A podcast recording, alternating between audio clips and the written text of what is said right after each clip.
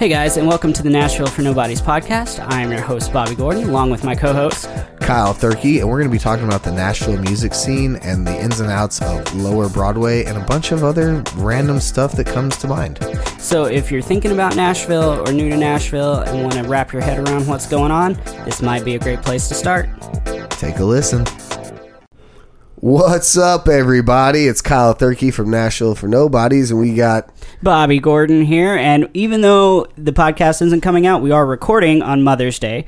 So I would like to say happy Mother's Day to all the mothers that we have eternally disappointed, especially the ones of us that have gone to college and are still working in bars every night of the week. That's lovely. My mom's so proud. But we do have a guest that actually showed up this time, so we can record a podcast. It has been rough. Busy season has definitely hit for a lot of us. It has, and then also with allergies and sinus infections and things like that. We haven't really been able to talk. So today in the house, we have Sunshine James. Sunshine, how you doing, buddy? I'm great. How are you? Doing good, man. Are you, in fact, a ray of sunshine? I like to think so. Well, that's cool. I feel really happy all the time. Swing and a miss. This is not a comedy podcast, apparently. Because I'm over here like dying, coughing, laughing. Yeah, my bad. Sunshine, tell everybody who you are, where you're from, and why the hell you're here in Nashville. I'm Sunshine James. I'm from Arizona. There's a lot of sunshine. Yeah, there is. When I was a kid, I was sick of it. We couldn't stand it. It was too much. It's so hot. It'd be 115 for 2 months straight, and you're just like, please, God, give me a break. You know what everybody says? Like, oh, it's a dry heat. Motherfucker, when it's 130, it feels like 130. That's not any better. Go sleep in an oven. It's still hot. It doesn't matter. It's still hot. You're burning. You can't breathe. It's like... I'm from south of Houston, Texas, so like... We don't have the dry heat. It's constant humidity. And I get it. You walk outside and you're sweating. But I'm not like, it's not that hot. It's not 115 for 2 months. No. It's insanely hot. Sorry. I used to be tough, though. I used to have feet. I could walk across anything. And now something's in the grass and I'm like, ouchie. No, I got baby feet. It's because we're all dainty musicians. Is that what we are? When you were explaining, like, sinus infections and allergies, and I'm like, oh, we sound like such. We're band nerds. We just make you think we're cool now. Yeah, we look cool on stage. Off of stage, I can't say the same. But anyways, so what do you do here? I play music, and it's unreal. My body hurts.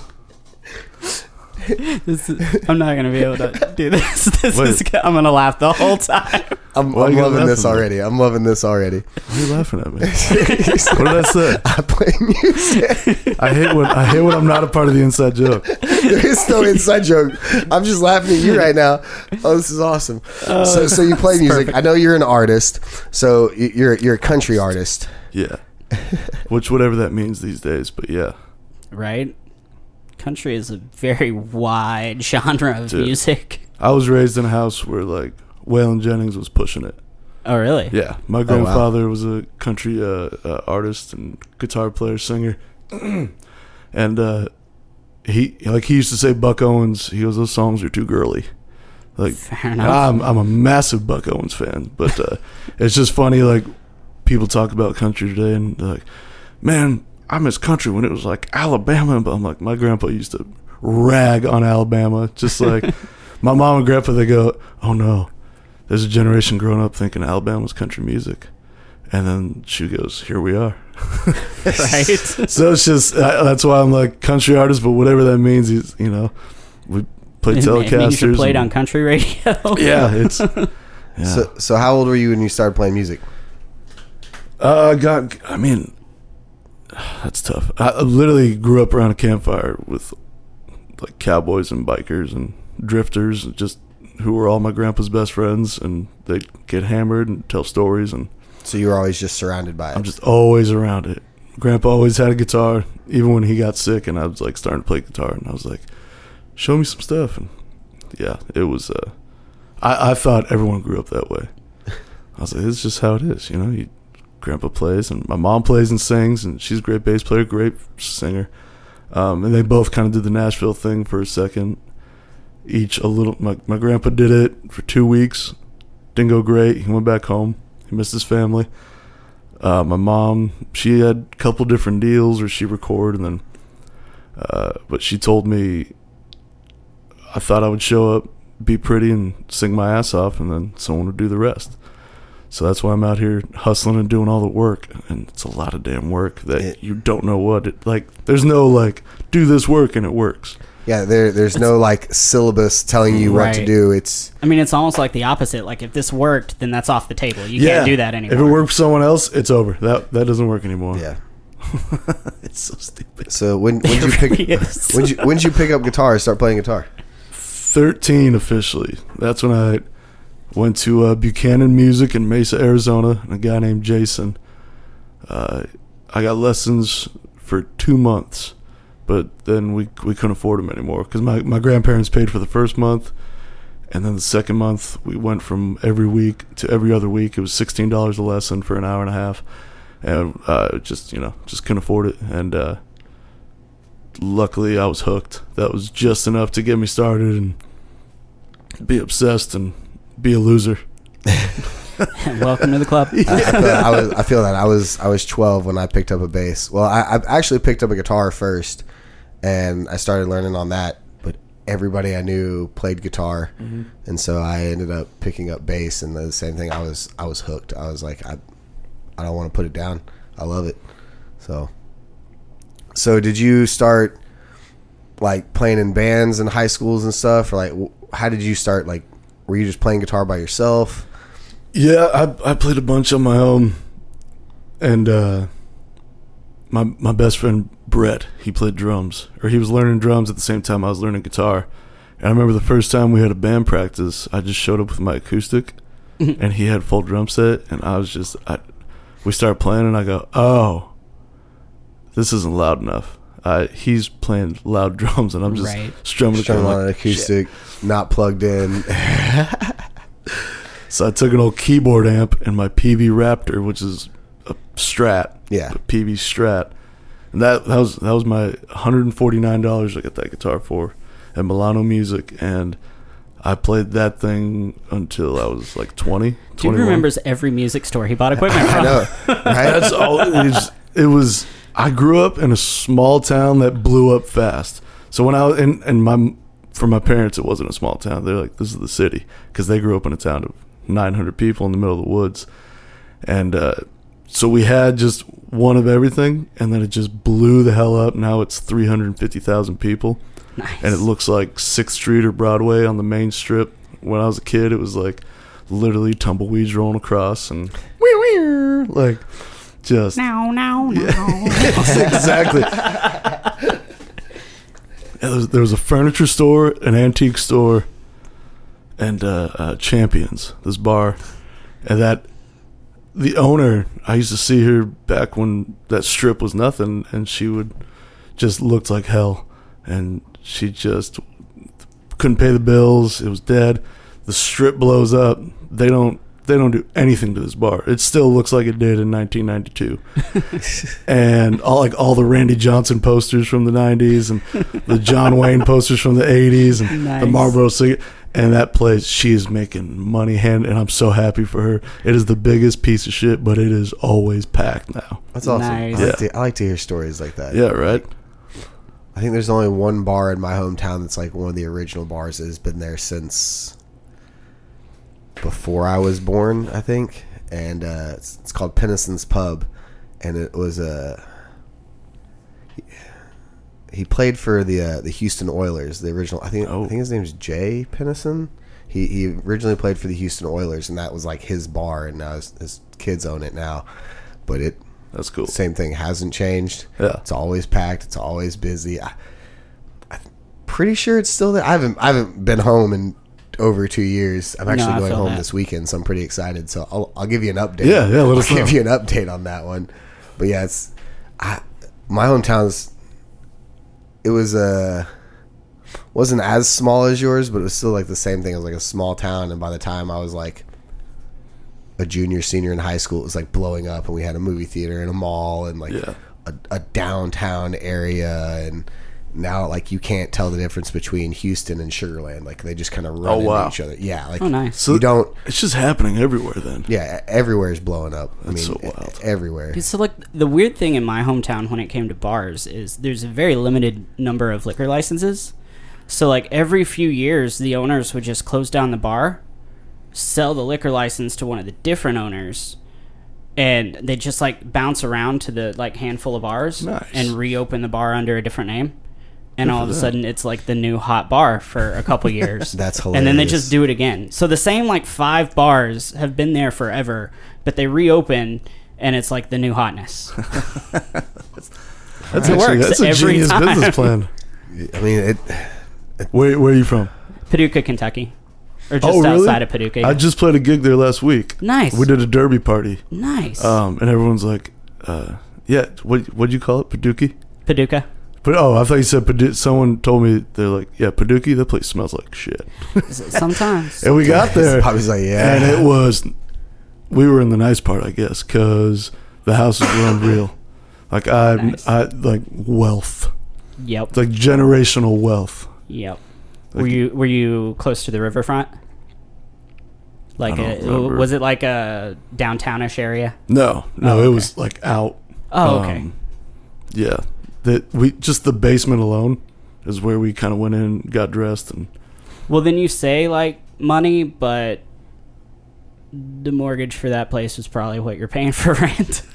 That's true. He did talk the guy who owned the sweetest people, really nice, and they were just like, yeah, we were in Nashville and we left in '93, and they were like, it was too much back then, so they're like, we go back now, and we could not stay in Nashville now. Nice. Like, there's this huge house that I've always loved, close to where my mom lives, and I looked it up on like Zillow or one of those sites, and expecting it to be like a $2 million house or some shit, and it was like $500,000. Ooh! And I was like, dude, this is like a massive home, and has like a 4-car garage in the back of it. Like, it's huge. Damn. Like, and. It's going for what like a normal house goes for in Nashville. You're like, I can get along like for this. Like a smaller house even. Yeah. It's insane. I think this house that I'm living in now is worth like $400,000 or $500,000. See? You could be living in like top tier. I don't know. I'm renting here, Kentucky. But yeah, if I wanted to live in the middle of nowhere. I mean, even back in Texas, like back home, I was looking at houses out there because I was like, I was considering moving back home and whatnot, and I was like, it's just as expensive to live out there than it is here. Like, what the hell? Might as well just stay here. We're moving back to, like, the family homes where, like, 3 generations live in the same house because they can't afford it. Dude, man, I live alone. I don't know how I afford this. Like, I feel that. It's tough. But, so, how old were you when you started, like, playing in that band, or playing with your buddy? That was 2004. 5, so it was freshman year of high school. Okay. We just started jamming in his garage, and we did that for a couple of years, and different people coming in and out of the band, and different buddies, and I remember when I was 16, it was after our sophomore year, I moved to Buffalo, New York, and the neighbors across the street, they're like, we're so sad, you guys were just starting to get good. We went through all of that and don't even get to enjoy it. I was thinking about that. I'm like, God bless those neighbors, man. They put up with some noise. Dude, in middle school, we would always practice at my buddy's house. I had a little like 3-piece band. We were trying to be like Blink-182 or Green Day, just like a 3-piece punk band. Yeah. And we would practice at my buddy Damon's house, and God bless his parents, man, for like having to put up with us and listen. I mean, it was noise. We practiced at our drummer's house for a while, but it was mostly at Damon's house. And eventually they let us practice in the garage. And then they had this little sunroom we moved back to for a little while, but God bless them, man. And then after I left that band, I started playing with my cousin and his band when I was in high school. And same thing, my aunt and uncle, man, I don't know how. And my cousins, his sisters, like, they had to put up with us all the time. Yeah. And they're like, we would throw house parties and have our band play, and like, I don't know many parents that would let their kids do that kind of shit. So God bless them for that. So you moved to Buffalo when you were a junior, you said? Yeah, the summer between sophomore and junior, I just turned 16. Talk about a weather shock. Yeah. Weather shock, culture, that's a whole lifestyle change completely. Yeah. Completely. But it's funny because my parents are from 90 minutes south of Buffalo. And just, like I said, small town, middle of the woods. And it's funny when you're raised by small town people and I didn't really have Arizona. It's kind of it was still, I hate to sound cliche, but it was still the Wild West. Like there was no identity because nothing was there but old ranchers and cowboys and people coming up from Mexico. So it kind of blew up, and it was just a melting pot of all these people. But I was raised in this like secluded small town people and cowboys and bikers, and so I just had it and what I thought it was.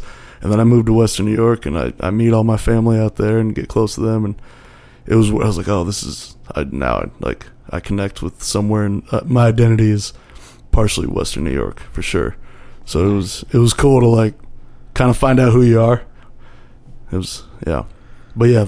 I walls of snow. Recommend to everybody that the best move you can do is get out of your hometown, yeah, and figure out like where your people are, yeah.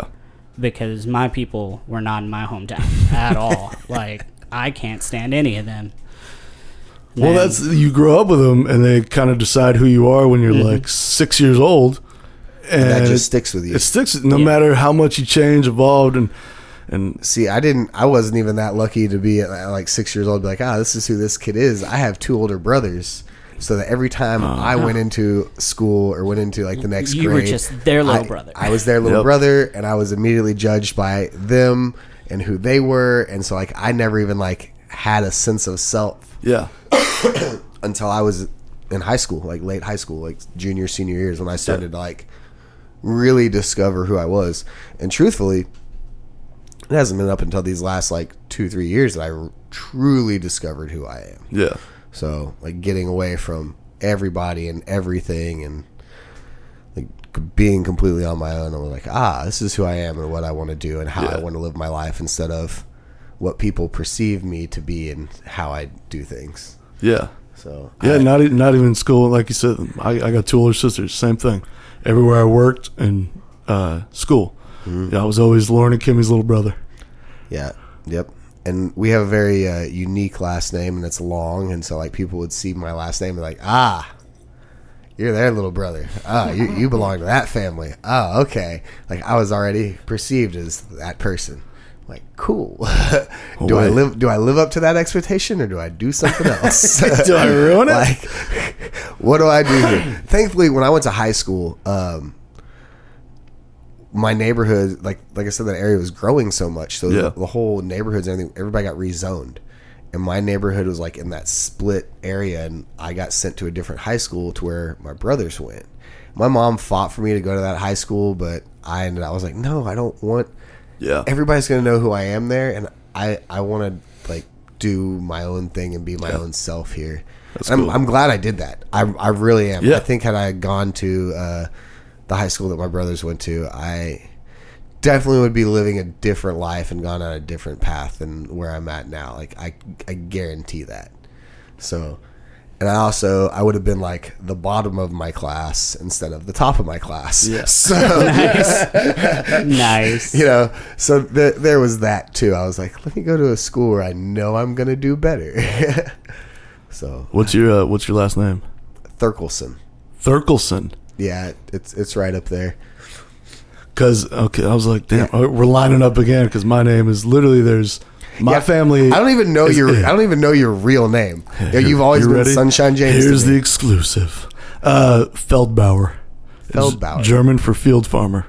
Okay. And everyone is, I remember when Dale Earnhardt died, we called in and just, they wanted you to talk about your memories, and I grew up Dale Earnhardt fan. And I remember they wrote Feldbauer, and like my whole life nobody could get it. And the other day I was going to see a buddy, and he was at the hotel in the valet. I felt so bougie. I didn't valet. Oh, someone's taking my car, and he goes, "What's the last name?" I go, "Feldbauer," and he goes, "Okay." And I go, "Damn, you spelled it right." He goes, "Yeah, I took German. It means field farmer." I was like, "Oh my god!" Like. Nobody ever knows. So and that's what happens when you go to like a place like Nashville where there's other people from everywhere. Yeah. Yeah. When you're surrounded by people who are cultured. Right. Not Possum Trot, Kentucky. Speaking of being cultured, we were playing a gig yesterday and somebody requested some songs like, you know, we didn't know. People request songs all the time that we don't know. And I was like, yeah, sorry, we don't know that one. And she looks at me, she goes, "You need some culture in your life." Ugh. And I was like, if you only knew, sweetheart, if you only knew. I feel like the only response to that is, "Lady, you're on Broadway." Like, I will hit a woman in front of everybody. You're on Broadway, I swear to God, with a bachelorette party. So. Cliche. The shit people say blows me. This guy came up and he requested, I Love Texas. What the hell's that? The Hank Jr. song. And it's one of his goofy, he kind of like, he was all over the map. I'm a huge Hank Jr. fan, but I Love Texas Women, I think it was. And I was like, I've listened, you know, I grew up on it, but I'm not going to do it too good. And I played it, and then he goes, you should listen to Hank Jr. You're going to learn something. He's great. I'm like, dude, I got Blues Man, Whiskey on Ice. And I started naming all these, like, so I'm like, I'm a huge, what do you got a hear? Bunch of them. We just don't have. Yeah. That one. I'm sorry. He goes, I don't know who those songs are, but listen to that. I'm like, okay, you know, it's one big goofy hit, you Midwest weirdo. Right. Just started listening to country music. That's 2 years ago. Thing. No, just started listening to country music song. Before they came to Nashville. Yeah. So they had one song to request. Oh my god. Dude, speaking. So the girl I'm seeing has actively, I guess, avoided country music her whole life. That girl. And so I'll be like talking about something, and I'll be like, blah, blah, blah, blah, blah, Luke Combs. And she's like, who's that? Oh, shit. And then I'll be blah, blah, blah, blah, blah, Brooks and Dunn. I don't know who that is. It's like, oh, my God. Can we talk? Like, I don't know your language now. You know, and maybe it's just because of what we do, but I feel like those are just household names. Yeah. Yeah. Like, they're on the radio and on TV, and like you hear them. And I get it, because I have friends that do not listen to country. But if I were to walk into them and talk to them and be like, yeah, Luke Bryan or Jason Aldean, they would at least they know the names. Right. They're not like, huh? Like living under a rock. Dude, I mentioned George Strait once, and she was like, I think I've heard of him. You think? He's the greatest karaoke singer. Did you ask her if she knew Garth Brooks? Do you know who Garth Brooks is? She knows Garth Brooks. Okay, well. She knows Garth Brooks. How do you know Garth Brooks and not George Strait? What? I don't know. Garth, is he that guy that cries all the time for no reason? I love Garth. I'm a huge fan. But there's points where you're like, really? You're going to cry about that? He can turn the waterworks on. Damn. Dude, he can. But he owns it. I love that he owns it. He goes, I'm a crybaby. I don't know what it is. He tells a story about making George Jones uncomfortable. The first time he met George Jones, he goes, I started crying. And George Jones turned around and walked away. And I was like, yeah, you weirdo, you started crying. I'd be like, well, hope you're feeling okay, buddy. Yeah. And just like walked out of the room. Oh, okay. Dude, I was never a crier, and then I had my second daughter, and now everything, like it could have nothing to do with anything, and I'd be like, it got me. Stupid stuff. You know what always gets me? Those, and it all started, I remember the first time I saw this. It was on ESPN. It was military coming home to their family.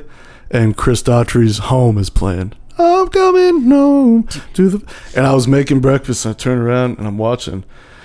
And the chorus comes in, and Daddy! And I went... Let some bacon oil hit me in the chest. Calm me down. Those videos never got me. Like, I thought they were the dumbest. I was like, oh, yeah, good for you, blah, blah, blah. And then I was scrolling through TikTok, like, probably a month or two ago. Yeah. There was one, and the little girl runs up and hugs her daddy, and I'm like... Dude... I'm not okay. Yeah, no, those definitely get me too, man. Both my brothers were in the military, and my oldest brother left for basic and stuff when I was a junior in high school, and that was like, it was like the end of my junior year. Mm-hmm. So like, and I was like, I looked up to my brother. Like, yeah. I wanted to be my brother when I was younger, and so like, after dealing with them, both of my brothers joined the military, going to war, and coming back. When I see those videos, dude, I'm like, tears. They're there. And that makes sense. Down the face. He's got something to relate to. Like, my brother was in the military, but I didn't know my brother growing up. I met him, like, basically, I met him when he was 18, and I was, like, 8 or 9. And then he came to the house for a weekend, and then he went back to California. His mom moved him to California when her and my dad split, and then he joined the military, and then he was instantly overseas. I think he was in, like, I know he was in Germany for a long time. I think he was in Korea for a little bit. I don't remember exactly, but like, he was never a part of my life, so that has no emotional tie to me. So these videos have no emotional tie to me, and then now all of a sudden, like, no, waterworks. That video had an emotional tie to you. You're just not seeing it because it was a little girl running up to her dad. I get that's that. Why. But as far as like the military aspect part, yeah. And like for the history before that, like there was never an emotional connection to those kind of videos. So that was just like whatever. Yeah. But now, different story. And while we're on the subject of things that make me cry, why can't they write a damn country song about a dog that's not fucking sad? Yeah, because they always leave us. Because they give us 10 great years and then die. Like, there's no happy ending with a dog. We go through it. We put ourselves through it. No, I don't even want my dogs. And over and over. Dude, and I'm the worst with dogs. I lose them after a couple of, God damn, I keep getting them for girls, and then they take them or they make it so they're gone. My dog's with my ex in Colorado right now. Keep and I'm doing just that, like, but with kids. Sorry. I love that. Well, I love a good dog turn. Go on. I just, it's just life. The girl leaves, they take the pets. I mean. Classic. I got to keep 3 of my cats, thankfully. Ex kept 1. But she also kept the house, so I think she wins there. Still got the house, and she got rid of like 9 cats when she left. So that was God dang. Dude, there was so many freaking cats in that house. It was awful. I got like, the cats. I love cats. Cat pee from like halfway up my driveway, ugh. And it's probably like a 50-foot driveway. So from like 25 feet from the house, you could smell it. Nope. House smells great now. I think it's what I love: barn cats. Barn cats. They keep them on the property. They keep everything, especially in Arizona. They keep snakes, scorpions. They keep all that shit away. So I've got 2 cats now, and they, for the most part, like they'll come in for a couple days, and then they'll go outside for like a week, and then come back, go in for a couple days, outside for a week. But I got an orange one that's a little fucking hunter, and you got to be careful when he comes back because he's bringing a friend. Yeah. My mom was watching my daughter, and like we're talking, and you're like, oh, your cat brought a squirrel in. It's like, my cat brought a squirrel in the house. I mean, cats brought dead mice, brought a dead mole. Like, okay. No, squirrel was alive. And then the cat dropped the squirrel in the house, and squirrel took off. Well, she started describing this squirrel, and she's like, well, it was really pretty. It was brown, and it had little white dots on it. And, like, what she was describing didn't sound like a squirrel. And we're outside on the porch the next day, squirrel. And this little critter runs across the yard. And she was like, yeah, it was a squirrel like that. I was like, Mom, that's a fucking chipmunk. That's not a squirrel. You grew up in Possum Trot, Kentucky, too. How do you not know what a squirrel is? You're like, chipmunks aren't high in cholesterol like squirrels. You could have eaten it. That's hilarious. That's an awkward statement. I was hoping you guys would get the Christmas Vacation reference and that flat line. Anyways. I get it now that you brought it. It's been so long since I've seen that movie. Oh, I watched it during Christmas. I did not catch the reference. That's my favorite thing to do is I'm not funny at all. I'm the least funny person on planet Earth. Are you sure? But I'm obsessed. I'm obsessed with funny people and stand-up. So anything funny, if you're laughing at it, then I said it, I stole it. Nothing like, I made that reference and thought that was going to be great. Everything's stolen. Being original just means you forgot who you stole it from. Oh, man, I want Writing that one down. Is it going on a t-shirt? My sister thought I was the funniest person alive for about 1.5 years, and then all of a sudden I get a call one day. She goes, "You son of a bitch." I go, "What?" She goes, "I just watched both of Tom Segura's specials." And I go, "Oh no." Those are all my jokes for the last, and to this day, all I do is, it's all Tom Segura. What was the quote again? Being original just means you forgot who you stole it from. So I have a list of t-shirt ideas that we're going to make for this podcast. We get at least one line per episode where we like have a t-shirt idea. It's just stupid shit. It's just going to be like a quote and then have our logo on it, and it'll be cool. I thought you were excited to have a hook line that didn't have anything to do with whiskey or a girl. I mean, none of these have anything to do with whiskey or girls, to be honest with you. And they could all be hook lines. So. Yeah. I was about to say, impromptu writing session where we take a quote from the podcast and write a country song. So I don't know if you saw my post, but I was like, mark my words, I'm putting out an album this year. Yes. And I was very curious because you haven't mentioned, like, you've mentioned a little bit about, like, wanting to start writing a little, and that's it. So I'm very intrigued and would really like to be a part of this situation. I've just been randomly lately going to my phone and my notes and, like, putting just my thoughts down. Mm-hmm. And I went back and I was reading some of them. I was like, there's a few good lines in here to, like, work off of. Like, not all of it, but there's a couple lines in some of them where, like, that... I could work a song idea off that. Mm-hmm. And I've been coming in here lately and just kind of like sitting down and playing with the acoustic. And I was like, you know what? See, the only thing stopping me from putting out an album is myself right now. Like, literally, because like it's not even expensive anymore. And I have besides the drum set, I have everything here. I have a drum set. Yeah. So I like to play. I would like to be your drummer. If you hear this. Well, so... what I think I'm going to do is, because it's just going to be a fun project. I've never, besides like my original bands, like I've never done anything my name. So I was like, I'm going to just like do something, like put out a 10-song album, and every song is going to have different players. Oh. Yeah. And all your best friends are going to be on it. And it's just a bunch of Broadway bums. It's going to be all my Nashville Broadway and Nashville people, just the people that I work with regularly, my friends, like everybody that I connect with. Like, nice. And I'm loving this idea. It's not going to be any specific genre. Some songs might be punk. Some songs might be country. Some songs might be rock. I mean, I might have an acoustic. I don't know exactly what I'm doing. I'm just starting to kind of like put my ideas together. But I was like, you know what? I've been here almost 10 years. I was like, I need something to show for it. And I have nothing.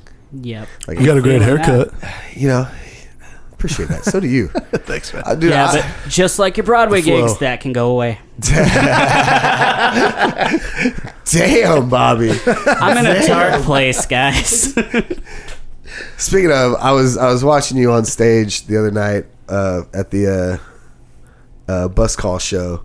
Your hair was fucking on point, man. It was great, yeah. I was worried it looked stupid. Nah, dude, you looked great and you sounded great. Thanks, man. I was really enjoying that show. It was good. That band is ridiculous. Casey, she is. Dude, you had three of like the best players backing you for sure. Like all, I think three drummers walked up to Ethan. They're like, "Hey, were you on a click track?" And he's like, "Nope." Tell me more. Tell me more about how great that. A couple people said that to me, but they followed up with, "Maybe you should be." You should. Have you heard of it? Do you know what a click track is? You should use one. Just practice with it like once. See how you feel. God. Yeah, you guys had Preston Bean, Ethan Harb, Casey Glover backing you. I watched Preston his first gig in town. That's when I met him, and I said, "You're going to be in arenas in like 2 years." And he was like, "Oh man, he's so humble and so." He really is. I think this is 18 months later.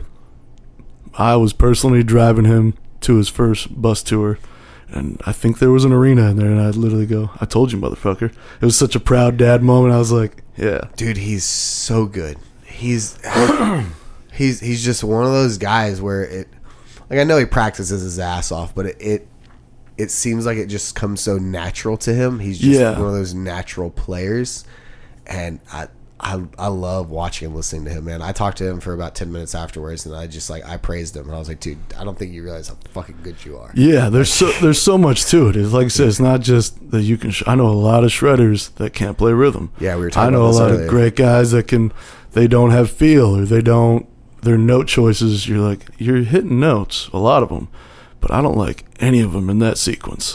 and Preston, he can shred. There's so much involved just beyond the talent portion. Yeah. Like, you could be a phenomenal player and it just not be there. Yeah. I mean, for instance, the other day I was playing a gig and absolutely love the guitar player that was on it. He's a fantastic player, but there's just some stuff that we play that I was just like, the fuck are you doing? Just... You killed the last song. What's going on here? Like, and it's not that he knew the song. It's just, maybe his style just doesn't fit that stuff. I don't know. He didn't seem like he was bored. He seemed like he was having a great time. But I was just, he was having a great time fucking up. It's not even that he fucked up. It's just like the tone wasn't right for the song. Yeah. How he was playing it,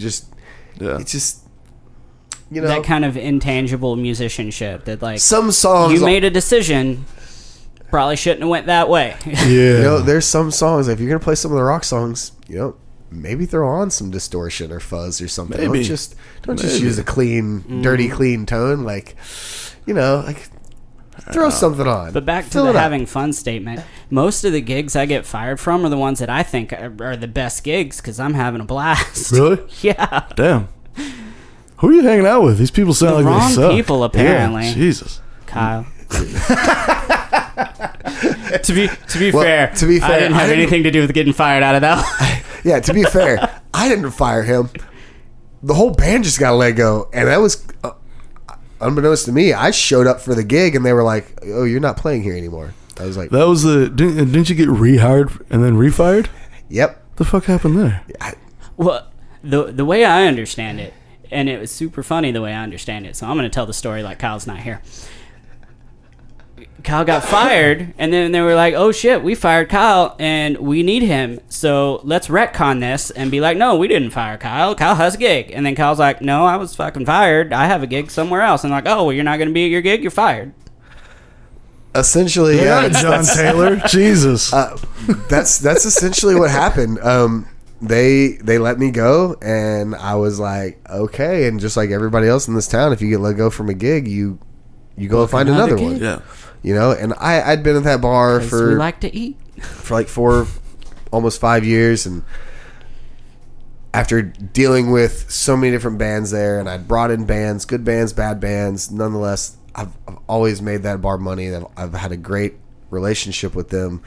But that was just kind of the final straw for me. I was like, all right, like, I'm tired of this up and down. Like, you tell me I'm going to have consistency. You put me on the schedule for 4 months booked out.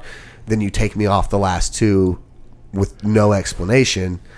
So I was just like, all right, I'm going to go find a new gig. Like, I'm not going to sit around and wait for this. Like, I need something steady. Yeah, I got bills. And I found a new gig, and they literally called me back, and they were like, hey. So what happened was is they brought in a new band because they were like, well, we want to try out this new band. They think they would do better. The band did not do better. They ran out the crowds. They did not make the bar money. And so they were like, let's bring Kyle and his band back because they make the bar money. Yeah, every time I go to those gigs, Joe was playing with you guys. And even when Joe wasn't, like, I'd walk by and the bar's full and hop and just doof, doof, doof, like, you guys ran a good show. Yeah, man.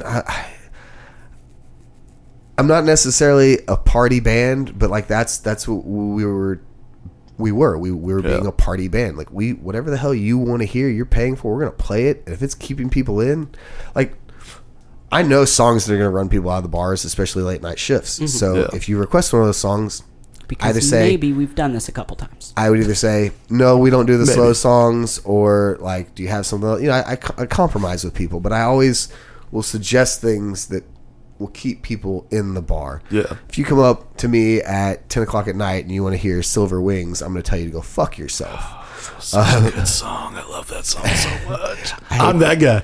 When I go see bands, I'm the asshole. And this is why I don't drink anymore, because I'd be hammered drunk and I'd be like, can you play Old Habits? And they're like, no, dude, like everyone's having fun. Why are you trying to ruin it? Yeah. Like, 'cause this makes me happy. Do you It'll know make Noah? My drunk ass Noah Tellish? you would like Noah Tellish. Yeah, you and Noah would get along. I don't know Noah. He's big into classic country, and he likes to do the very well written slow sad songs that nobody wants to hear. Yes. Do you ever do morning shifts? I stopped because it blows my throat out. I feel you. Yeah. I feel you. I try not to sing before 6. So try not to wake up before 6. The statement about the women and the kids, it's making more sense now. The more I'm getting to know you. Yeah, I'm just maybe. I mean, then baby's got to eat before 6. I didn't 6. Say it wasn't my fault. I just said I don't like it. No, the reason I asked is Monday and Wednesdays I play with Noah, and he's usually looking for another player and singer. So he sings and plays lead. And then we have Woody, who also sings and plays acoustic. And who also likes his coffin country. Yes. And then I just... Coffin country. Yeah. That's means the artist is dead and gone. Ooh. That's all my heroes. Same. Literally every single one. Son of a bitch. Woody, when he said no, I was like, why have I never called you for one of these gigs before? Like, you would fit so perfect. So I'll talk to Noah and see if I'd love to have you on, because with the three of y'all singing, if you just wanted to sing a couple, not only that, like even if you just come out, I think you'd enjoy it because you're gonna like half the stuff that they do. Fuck yeah! And it's at Legends. I love Legends. Yeah, they don't get mad when you play 2 Waylon songs in a row. 2, 3, 4. I have yet to see or hear of them getting mad at us for anything that we do, and we're all over the place. Dude. We are all over the place. Was our first gig together when they were trying to arrest you and you came to Legends? We like couldn't figure out what was going on. Oh my God, it was. I just remembered that. That's when I met you. That's God. Yeah, that's I need a story because this is like a teacher. This all came back to me. I forgot about we were For some reason I was thinking I met you through Jill. Yeah, that's right. That was it. It was that gig. Yep. Oh my God, I forgot all about that. So based on the 5 words, I'm hearing Kyle ducked in because he was about to get arrested, jumped on stage, pulled out a bass. Yeah. He's like, I'm the bass player now. Everyone's like, nobody's heard from Kyle. We can't get a hold of him. We start pulling bass players off the street. Like, you play? Can you play? Who was on that gig? Who was it? Brandon. Was that Brandon's gig that I was subbing in for? As I was texting somebody else and letting them know what was going on. They were... I don't remember who called me for that gig, because this was years ago. Was this like 2 years ago? I don't know why. It was right after COVID, wasn't it? Yeah. Yeah, it was busy. Yeah, because it was right after my divorce. Yeah. So, because I was playing it at the Valentine, and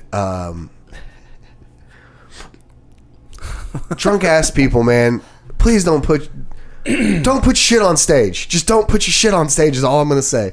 This dude comes up and he kept putting his drink on stage, and I kept saying stuff to him, and he was clearly hammered, but he was a nice guy, so I'm not like trying to throw him out. Like, you're putting your drink there, like, yeah. So finally, at one point, I just got pissed, and I was drinking, and I was like, I'm just going to turn around and just kick this fucking can like off the stage.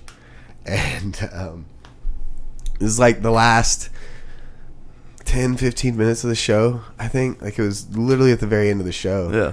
And so like I turn around, like I do a full like spin. And just when I come around, I accidentally. Mm-hmm. Because if you do it on purpose, you're dead. Yeah. That's so I accidentally kick this can just thinking it's going to like spray on people, like fall on the floor. Yeah. No, it hits the dude in the face. Oh, just square in the face.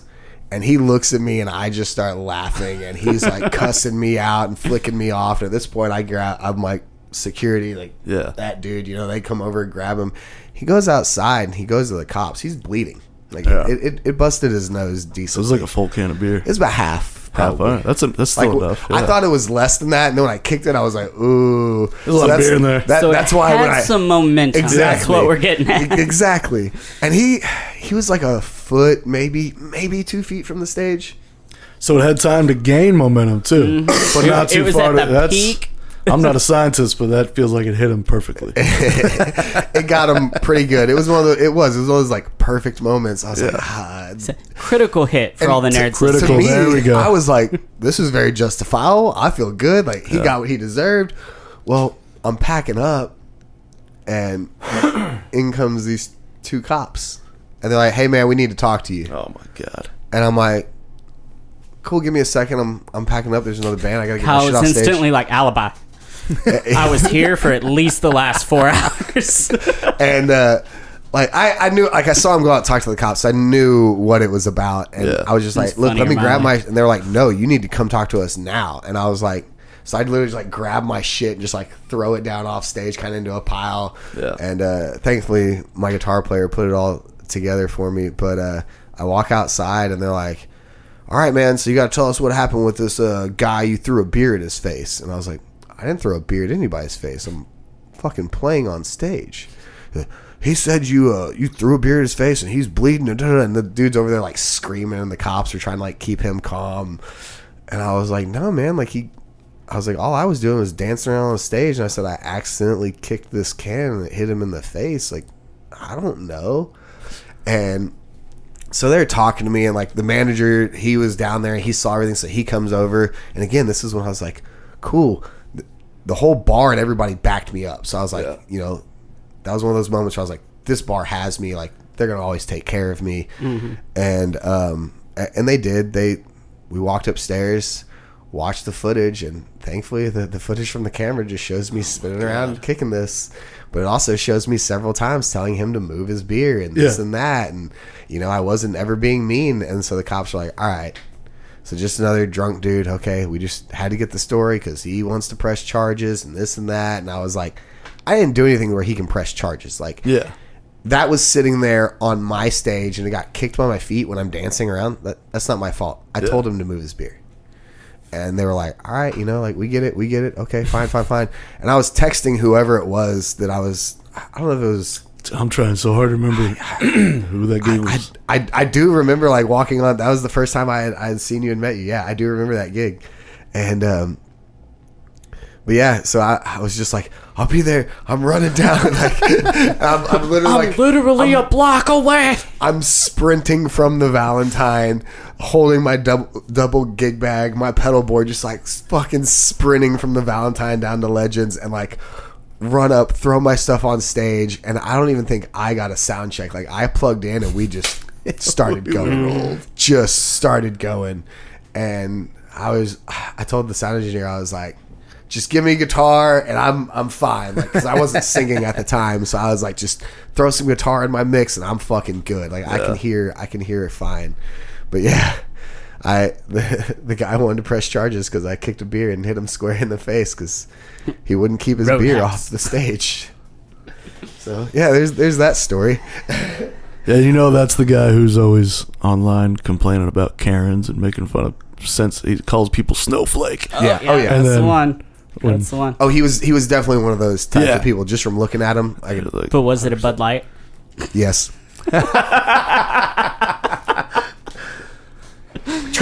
Truthfully, it was. 100% believe it because that's what they all are.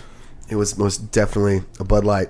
So anyways, enough about me. This is not about me. So welcome to the podcast. We'd like to introduce our guest for the day. This is Sunshine James over here. So anyways, so you moved to New York. So your family was originally from New York? Damn, we got a lot of... Yeah, we got way off track here. We went ADD hard. Welcome to our podcast today. I try to tell people, like, this isn't an interview. This is just us talking. Yep. Like, when people are like, oh, yeah, I want to come on and be interviewed. I'm like, no, it's not an interview. Like, you're looking for the other podcast. Yeah, we just talk. We just talk about Nashville and touring and whatnot. But anyways, so... But yeah, so, in a time-sensitive fashion, tell us, how did you get from New York to playing gigs and moving to Nashville? Well, yeah, my dad gets a job to franchise a Canadian company into the U.S. So he takes that. It's in Toronto. Sounds like a lot of paperwork. And yeah, it's a lot of paperwork. They messed with him at the border because he only went over the border through 3 times a week, and he worked from home the other 3. And they love messing with him. They hate Americans taking their jobs. And I'm like, you guys talk so much shit about us down here complaining about our border, but you guys met like every chance they get. But it's, to be fair, I've heard Toronto is just a bunch of mean people. So anyways, so we moved back there, go to Buffalo, and I finish high school, drop out of bashing other countries on our podcast. Yeah, let's bash them, man. Fucking international. Yeah, international trash talking. I love Canada, by the way. I would love the Tragically Hip. I want to go. I want to do a gig in Canada. Do you know the Tragically Hip? Yes. That is Canada's baby. That is their, like, that is any Canadian, whether they like them or not. Like, it's not Nickelback. They love talking shit about Nickelback, and I love Nickelback. Everybody loves talking shit about Nickelback. The Tragically Hip. That is, like, when I moved to Buffalo, that's when I got my rock and roll in me. That's when I got, like, obsessed. That's what Pantera and then the Trues, the Headstones, Tragically Hip. These are all Canadian bands. And I always forget Rush is Canadian, but I'm not a huge Rush fan. So I'm not a Rush fan at all. It's too it's math rock. It's math rock, and it's talent. I recognize talent. It's fantastic. It's just not for me. Yeah, I struggle enough being good at one thing. I don't want to have to be good at like 4 things at the same time. I'm too dumb. Like, I'm way too dumb. That's what that's what Merle Haggard has the best quote. He goes, "I'd be a better guitar player, but I started singing and writing songs, so that got in the way." Dude, I should be a way better guitar player. I should be a way better drummer. I should be a way better bassist. But you know, here we are. As long as you can do some Rage Against the Machine or what's that? Do do do do bit. That's my favorite bass line to play. Anyways, this is why we go off on tangents, because my brain just starts going. So does ours. Which means you're perfect. Yeah. See, perfect for this podcast. What's in New York? Apparently, all 3 of us have ADHD, and here we are. It's undiagnosed. Again, I took my meds today. Me too. I drank a big cup of coffee. I've only taken half my meds. I should go out there and finish it. That's why, yeah, Willie Nelson, they used to say, "Why don't you live in Nashville?" He goes, "Well, they don't grow my medicine out there. It grows in Hawaii." Fair enough. That's fair. That's fair. I mean, he lived in Texas for a while. Didn't grow out there. Yeah. Yeah. But no, if I learned a couple different Tragically Hip songs, because every time Canadians would come in, they would request that. They go nuts and for so it. Now I learned that if they come in and like they say they're from Canada, I don't even tell them I'm going to play it. We just do it. They lose their minds. They do, and they just tip. And man, I have a stack. I'm not kidding you. I have a stack of Canadian. A loony? Is that what it's called? Loonies and toonies, I think. I might be making up toonie, but I'm pretty sure it's loonies and yeah. Yeah, I have a stack of it. I love foreign money. Like when we get tipped foreign money, I'm the first one to be like, "Oh, please, really? Please." Yeah, absolutely. I get so annoyed. I collect it. It's the same way when a bunch of shots come to the stage. I go, "Man, that means nothing to me." I feel that. God damn. That round of shots is 4 song requests. Come on, man. More than that. So I feel differently about that, but only because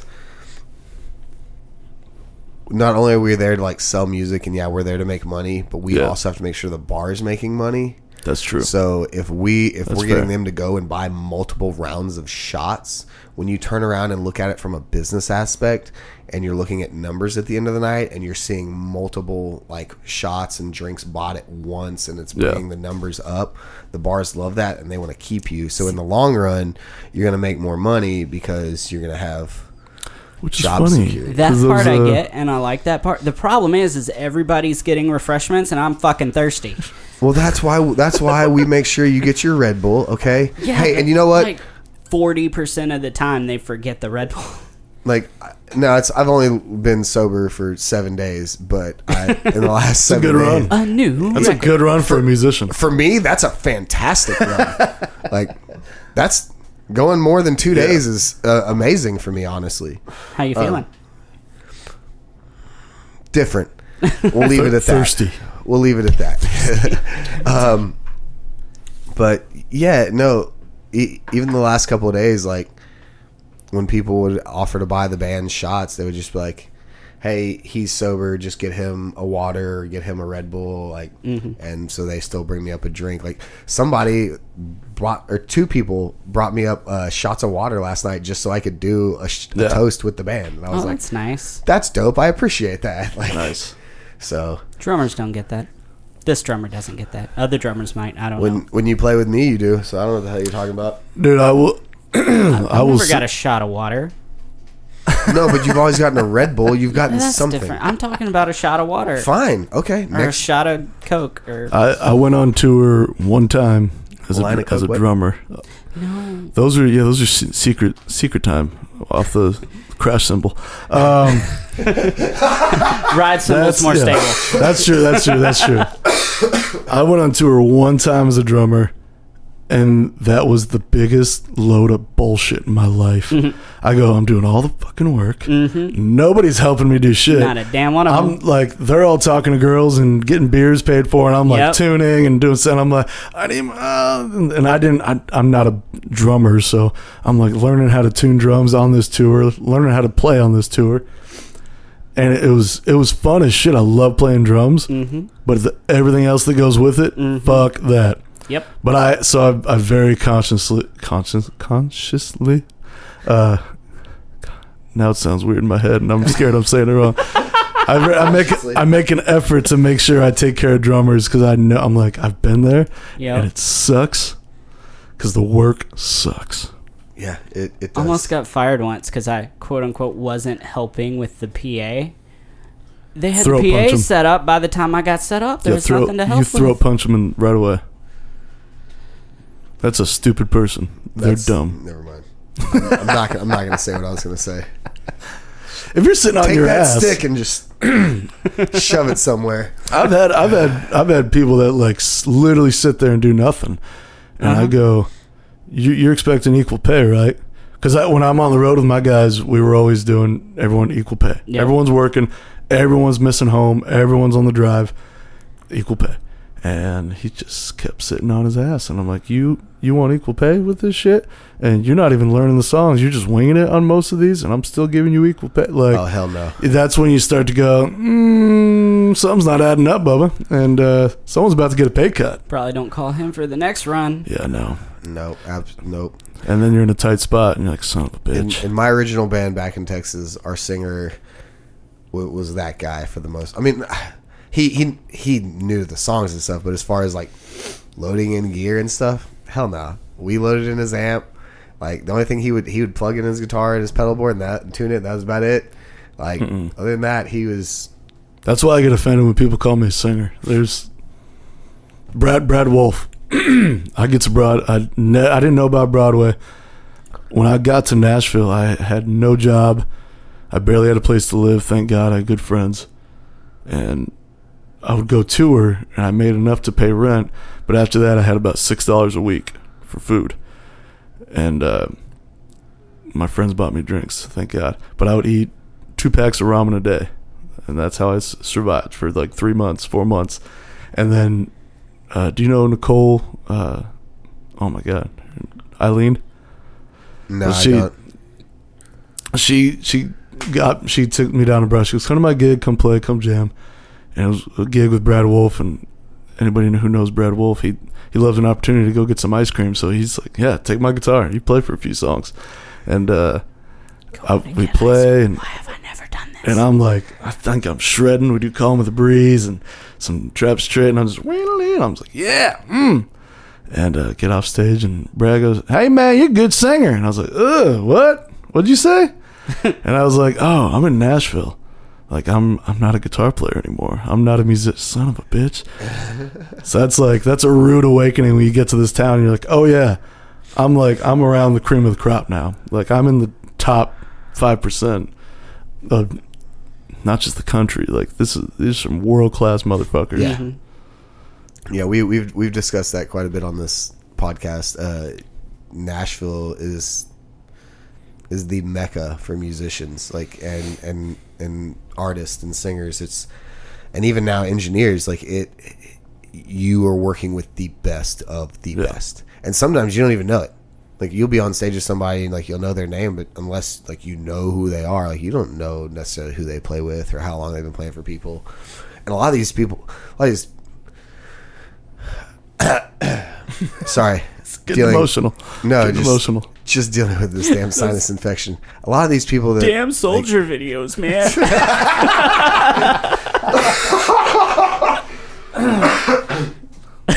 Thanks. I needed to clear my throat. I appreciate that. Welcome.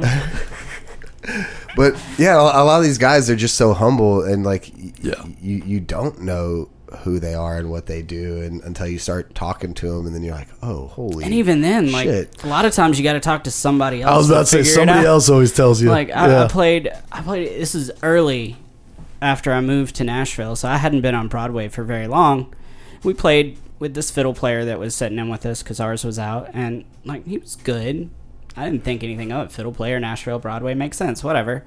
Find out at the end of the night it was Carrie Underwood's fiddle player. I was like, I'm really glad I didn't know that earlier because I'd have messed everything up. Yep. I'd have been like, oh, I'm going to play this perfect. He's going to get me on the Carrie Underwood gig. Dropped it. Yeah, it's better to not know who you're playing with or like who they play for. I'd rather just go ahead and play and then find out later and be like, okay, cool. I'll hate myself later instead of playing the gig. Dude, the best people, though, are the ones that play for, like, the up-and-coming artists that are getting to open for all the big acts. Yeah. Because then you'll mention an artist's name and be like, oh, blah, blah, blah, Luke Combs. And I'm like, oh, I met Luke Combs. Never mind, I can't tell you about that. We can't talk about that. We can't talk about that. Can't discuss this one. Dude, talk about humble. Jake, Luke's drummer. Mm-hmm.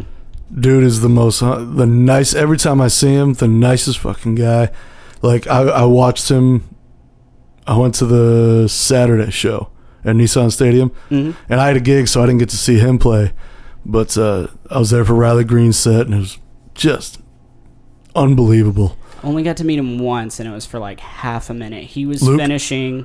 No, or Jake. Jake. He was getting off stage. It was Honky Tonk Central, second floor or something like that. He was filling in or something. I don't know why I was there. He doesn't need to be there. But he was getting off stage and I was getting on stage. And so I was like, hey, man, great to meet you. You're a fantastic player. He's like, oh, dude, thank you. Yeah. And I was just like, dude, no. You're supposed to be like, yeah, I fucking know. Yeah. You're not supposed to be nice. I'm supposed to not like you. Yeah. But I can't watch him because he plays like open-handed and weird and I don't like it. Does he? Yeah. So he plays, he's right-handed, but he plays left-handed. Okay. But he plays it open-handed. So, like, his hi-hat's on the right side instead of the left, but he plays without crossing his arms. You know, now that you say that, so I was playing at Whiskey Row one night, and he was there with some people, and actually he didn't come up to us. Mm-hmm. Somebody knew Todd, my singer, and came up to him and was like, hey, man, I got a drummer that they should come play, like, fill in for a couple of songs with you guys. And Todd was like, oh, okay, like, who is he? He's like, oh, it's my buddy Luke or Jake over here. We're like, okay, you know, like, come have him talk to us or whatever. And so he comes up, and I'm like, yeah, man, like, what songs do you know? And he's like, oh, I play down here a little bit, da-da-da-da. And I was like, cool, we're going to give Todd a break. I was like, do you know Beer Never Broke My Heart? Yes! He's like, yeah, I know that one. I play with Luke, and I was like, what? It's like, don't fuck it up. One, two. Instantly, the buttholes on stage went. I was just like, all right. So we play with him, like, we're talking to him, and then Todd comes back, and he's like, yeah, man, that's Luke Combs' drummer. And I'm like, yep, so I've learned. So I have learned. But, yeah, I did notice that, like, he definitely played different. Now, he was like behind me, but there were a couple of times I turned around, but I did notice like his style of playing. And then I saw a couple of clips from the Nissan show, and then even like award shows. So good. I always thought there was something different about his play. I don't want to say weird because that's not nice. I always thought there was something different about his playing. Jake, you play fucking weird, goddammit. It's weird. He's a great player though. The problem is that he's great. The problem is that is the most efficient way to play. Is it? like, if you can master doing open, so it means you're playing right-handed on one side and left-handed on the other. If you can master that, then you never have to cross your arms, and you have full access to the kit with both arms at all times. Yeah, everybody who watched the open hand is this. We really need a camera in here because all three of us are all air drumming, trying to figure out why this is more. But no, it's like the pinnacle of efficiency when it comes to drums. Yeah. It's just really hard to do, and most, like, I know of like 2 or 3 drummers that can do it and do it well, and he's one of them, and I don't like that. Well, I'm that worked. Yeah, that's, I met him the same way. We were playing Losers, and they're like, "Hey, Luke Combs' band is here," and it was Jake, and I can't remember the bass player's name because that's the only time I met him. And we started playing, and they were phenomenal. And then, but it's like, after they played the Nissan show, I saw him the next day at my writer's round, and I'm playing on stage, and I see him out there drinking, a couple girls hanging out over at Live Oak, and I go, "What's up, man?" He goes, "Hey, man, you sounded great. How you been?" But he's just like asking about me, and like, "What you been up to? You still, like, you sound great, blah, blah. You doing more?" And I'm like, "You just played Nissan Stadium. Like, you a little busy?" But like the coolest guy ever. Like, anybody else be like, play big time, and he's like, he's literally with the biggest artist of our time right now, and he's just like, "How you doing? What's up with you?" And then we start talking shop, and yeah, coolest fucking guy. And then you get done with the conversation, and be like, "No, I wanted to know about Nissan. I want to know what it's like to be you. I have so many questions to ask you." But you got to play it cool. There's always, you got to try. Isn't that weird? Like, anybody else in the world outside of our musical situation would be like, "Luke Combs, yay!" Luke Combs, I don't care about Luke Combs. That's Jake.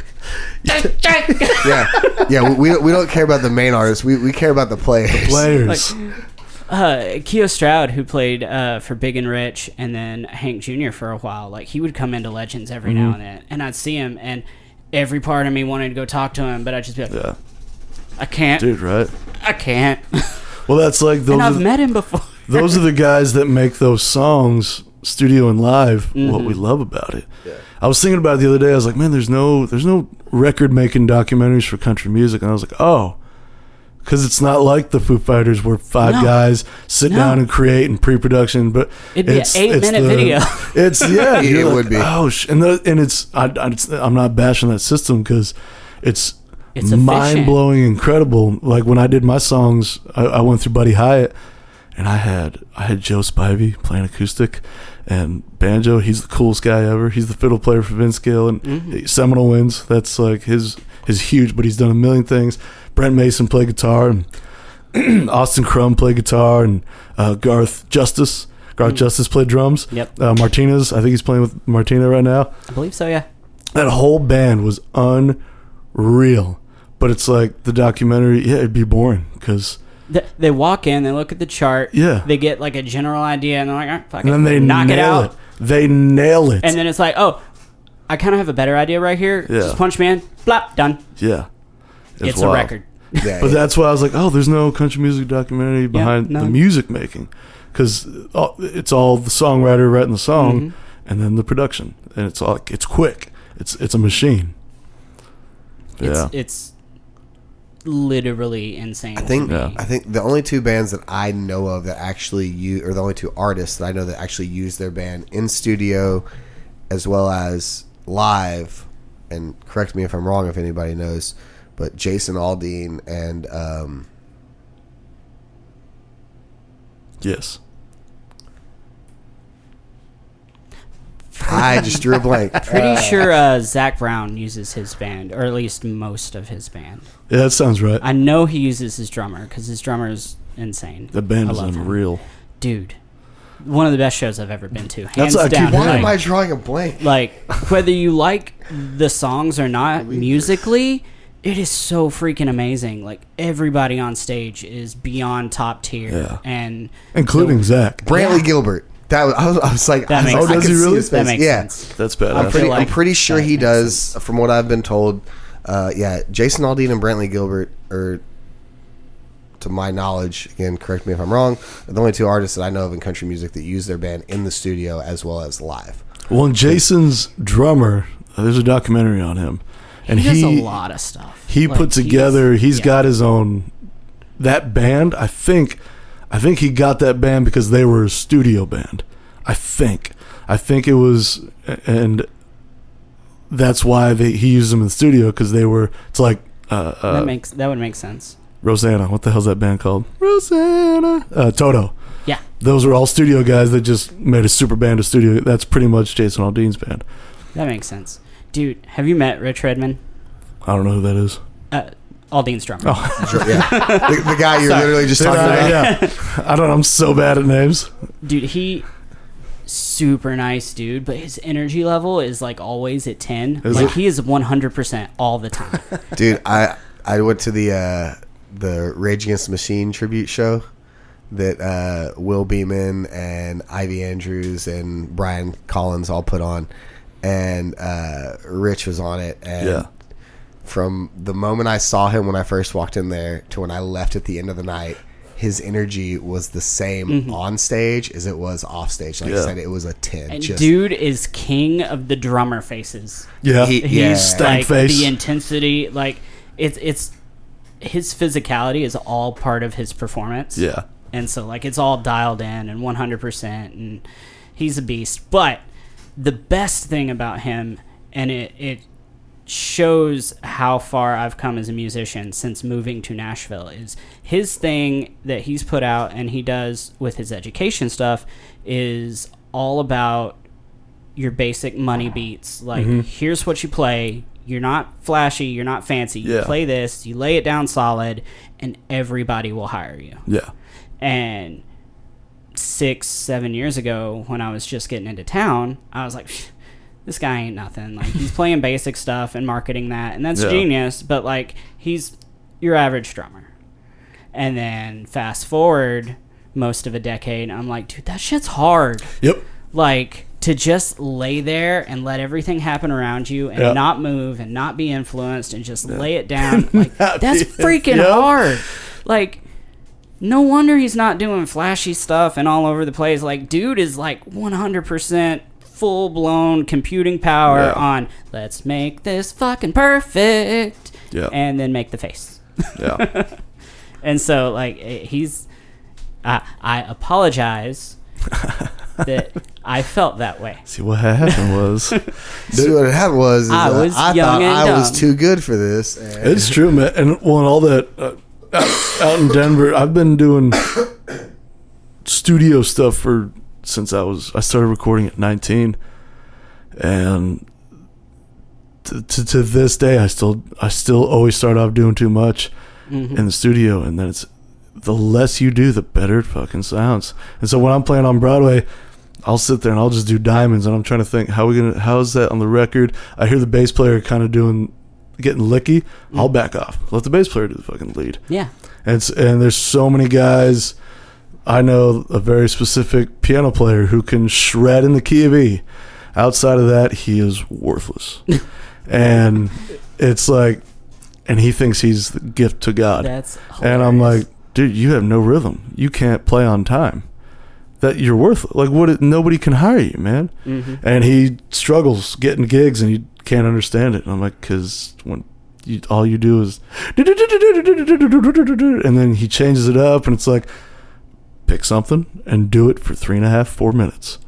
Stay right there. It sounds so easy until you have to do it. It's tough as hell. It is. That's why I'm glad I'm simple.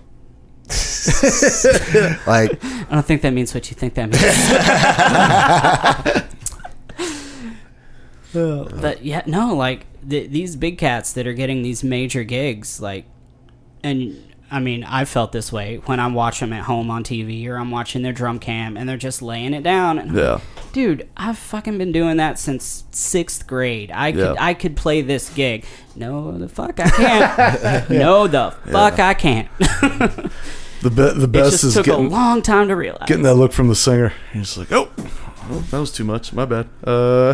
I try to play everything as simple as possible. I'm not going to lie. I do. Yeah. I stay in the pocket and play everything as simple as possible because it's going to keep my gig.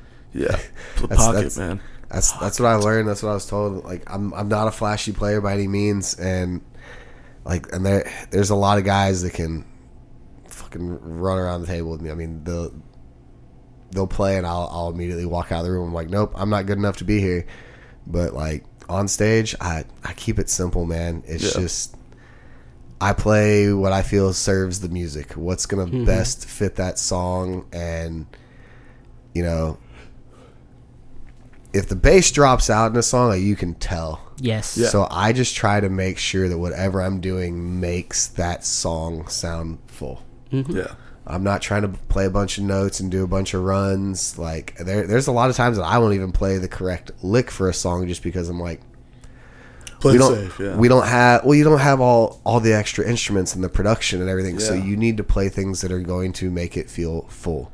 And young musicians, there's this thing called dynamics.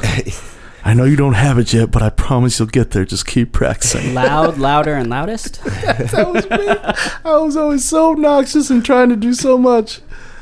Yeah.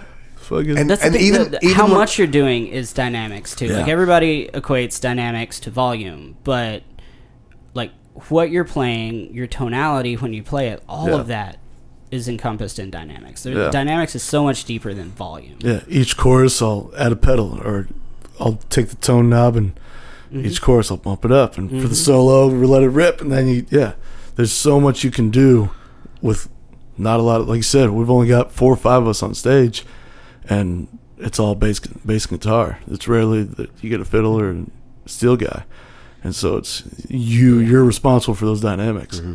And bass, like, God, that's even tougher than guitar. For like I said, I can click on pedals and do stuff. Bass is like it's bass. Bass has the ability. I got a few pedals, little candy flavor. I love your pedals. But no, bass has the ability to literally limit everything. Yeah. Like, if your bassist is doing too much, you're stuck. Especially as a drummer. Yeah. Like, I'm not going to lie, dude, as a bass player, I'll go into some of these gigs and I'll hear these guys, and they're fantastic players, but all I can think of is, you're doing so much right now. Yeah. Mm-hmm. And I get, like, some of those guys, they're bored. Like, I get it. You've been doing this for so long. You're up there for 4 hours. Sometimes. You're bored, and so you're just up there soloing around. And it's cool. And it does sound good. However, you're doing too much. Like, play for the song. Now, just if we start getting paid per note, that's a different thing. Like, if you're getting paid by the note, fucking shred it. But I went into a studio session during COVID, actually, and I had to record 3 songs, and I was done in like 30, 45 minutes. Mm-hmm. And the producer was just like, man, I like you. You came in, laid it down, solid, didn't try to do anything crazy. And I was like, I'm just trying to fit the song, man. Like, you guys are paying me to be here. He was like, man, I don't remember how did he put it? He was like, something along the lines of like, if I was paying per note or something like this, he goes, I think you'd be walking out with the most money today. It wasn't, I remember what but it was something along those lines, because like I was in and out. It was solid. He didn't have to like punch me in, make a bunch of adjustments. And I didn't do anything flashy. I played basically the root notes, followed the kick pattern, did a little run here and there, and left it at that. Nothing makes me harder, rock hard, than a bass syncing with a kick. That drives a motherfucking song. I will say this, because I was having a conversation with a drummer yesterday, because there's so many of these damn new songs that are coming out, Morgan Wallen, that are synthetic drums, not real drums, and so the kick patterns don't line up how they should, and so these guys are like, man, it was the song last night. The drummer was like, man, he goes, that kick pattern's so weird to me, and it is. And don't fucking play it. And I was like, dude, just play it straight. I said, no one's gonna know. Yeah. Play a real kick pattern. Just play it, and it'll sound fucking great. They're gonna know. Yeah. They're gonna know. They're gonna Don't know. Be suspicious. Don't be suspicious. Well, I heard an interview with Morgan Wallen. He literally, it blew my mind. He goes, I said something. He goes, yeah, because songwriting sessions, they don't happen like they used to with an acoustic guitar and a notepad. And I go, what'd you just say? He said, we programmed the beat already. We do. It's all on in the box on a laptop. And I went, what? That's how you guys write? And so then, yeah, that makes sense. They record that way. Those guys, right? Yeah, those, yeah. And but I mean, that's. I listen, whether I agree with what they do or not. I listen because they're selling out stadiums. Mm-hmm. So you're going, what can I steal from this that I learned from in a positive way? What can I learn to not do and just also just flat out disagree with and not pay attention? I mean, as much as I talk crap about Morgan Wallen stuff, like his songs, they lodge their way into your brain. Like they're freaking there. They're repetitive, but it's still enjoyably like it's not just like stuck there, but like you're like you're how many times with it. You're like I'm kind of digging this. I'm gonna go look at the lyrics later. I'm gonna count how many times he says "last night" in the song "Last Night," and it's the same chords the whole way through, the same drums the whole way through. Simple. It does. It sinks its teeth into you, and it doesn't let go. And you're like, oh, I hate that song. And you walk away. You're like, last night I let the liquor talk. Like, yeah. Like, damn it, Morgan Wallen. That's. I think that's the biggest thing Broadway has done for me, as well as like getting my chops up and being better and learn how to doing a lot more backup because I'm been a front guy for so long. The appreciation and respect for songwriters in songs that I didn't like before or artists that I thought I didn't like. Start playing some of these Sam Hunt songs and you go, damn, those are really good lines. And like, oh, that's a really good melody. Right. I don't like the snaps and claps and the hip hop and the trill and all the weird stuff and there's this like male version of baby talk that goes on. It doesn't sit right with me, and I don't for whatever reason. But if you broke it down and just did the song with an acoustic guitar, it's a great. I started doing it. I love singing. Leave the Night On. It's a rap song, dude. The chorus is rap. It's in the melody and the verse. It's hooks the shit. I'm like, God damn, these are really well. And he wrote them. You know, with writers, whatever you want to call it. It's just like anyone in a band, they wrote with people. Nobody, right? There's, you know. So, fun fact, tagging back to the previous conversation of when you're on stage with guys that are big guys, and they're like, oh, I'm glad I didn't know that. Well, I was having an off night. Like, nothing I played sounded right. I was everywhere in time. It was just a bad night. Yeah. And this is the night that Sam Hunt decides to come into the bar I'm playing, and of course, he gets up to do a song, and he gets up and... He looks back at me and goes, hey, do you know Body Like a Back Road? Yeah, I know Body Like a Back Road. I've played Body Like a Back Road a million times. Yeah, I know Body Like a Back Road. He turns around to start the song. I was like, fuck, dude, I don't know like Sam Hunt Body Like a Back Road. Like, I'm not okay with, no. Well, not by the record. We do the Broadway. My anxiety level went to fucking 100, and I'm like, no, I'm not okay. I played through it, and he turned around. He's like, good job, man. I was like, no, okay. I'm you're a nice guy. Appreciate sit here it. And shut up and as let long, you do your thing. As long as everybody locked in, man, and started and ended the song together. But it didn't. Safe. That's the thing. Safe. Like it didn't though. Like it didn't happen that way. I could not, because I was nervous and my anxiety. Like I could not lock my kick pattern in with the bass because it's got that like 2-bar. First of all, repeat. The bass player should be locking in with you. No, because with Body Like a Back Road, it's a very specific. I'm trying to think how the beat goes. Right, you're right. But as a bass player, what I'm saying is that no matter who I'm playing with, no matter how I normally play the song, if I hear the kick pattern differently, I'm locking in with that. And I mean, in a perfect world. But that's. But no, I mean you're right. We won't. But 100%, you need to lock in. The bass player is the one that needs to lock in with the drummer, right. Not the other way. Being the drummer is wrong unless everybody's right. The drummer is the one that's setting that beat and that groove. That bass player needs to lock in with it. Like you shouldn't be trying to find where the bass player is at.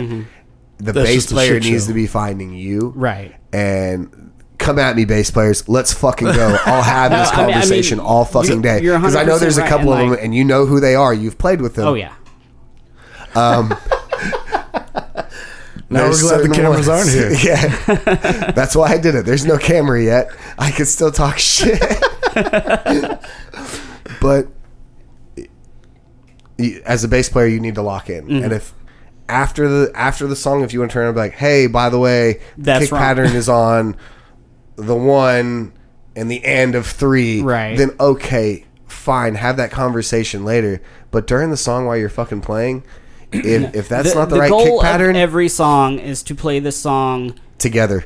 Yes, on the same page, to play the same song as good as you can in that environment. It is not to play the song right. Yeah. Like, by all means, strive to play it right. Everybody should. But if you're playing it right and somebody's playing it wrong, then it sounds bad. Well, see, and so here's a question for you, because you're a guitar player and you're also a front. So I'm sure there's been several times in bands where you've been the only guitar player, or maybe one of two. But again, we don't have all the extra stuff. So when you're trying to play the song like the record or whatever, and you're all of a sudden you go to play with this band and you learned one guitar part, but you're like, oh shit, I should be playing this guitar part. Yeah, like that's one of those things. It's like, where what do you know to play here? Like, how do you know to play? Just lay back, let the whoever knows it, let them handle it, and find something that follows them. Yeah. So again, follow the band. Again, it's playing together. It's working together. My dad always used to say, "Kiss the song." Yep. Keep it simple, stupid. Yep. Yep. Yep. My dad is at one of my dad's a drummer. He was at one of my rehearsals, and he goes, "You sounded good," but he goes, you kind of took off in these couple spots. Just stick with the rhythm." Another good quote I've heard from a guy on Broadway when I first got into town was, "If you're playing at the edge of your ability, you're on the edge of getting fired." Yeah. That's really good. That's All right. Yep. I like that one. Yep. Yeah. That damn. Got fired shortly later. He was actually the guy that fired me.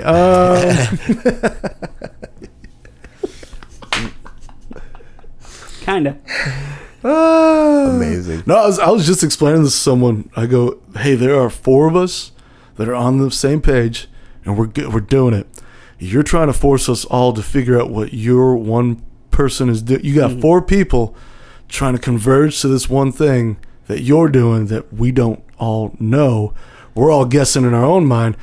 That is a train wreck. That is not how you make a band. I get you want to do it your way and you want to have fun. That's great. But we're all trying to follow. Instead of that, why don't we do this whole thing where the drummer keeps a beat and the bass player locks in, and then I find my spot on guitar, and then the lead guy, us two lead guys, we lead where we do lead, and then sing your ass off. Just the world is not going to end, right? If we are 7 BPMs different than where you're at, they're where you want to be. And if you're throwing random stuff at us, it's just train wreck. Yep. And they got pretty upset, and they're still upset about it. And I'm like, that's okay. You're going to learn eventually, or you're going to quit. I mean, that's the whole aspect of playing with people and the listening skills involved. And it ain't about one person. It's about the whole group and selling that song to whoever you're playing it for. Yeah. And, I mean,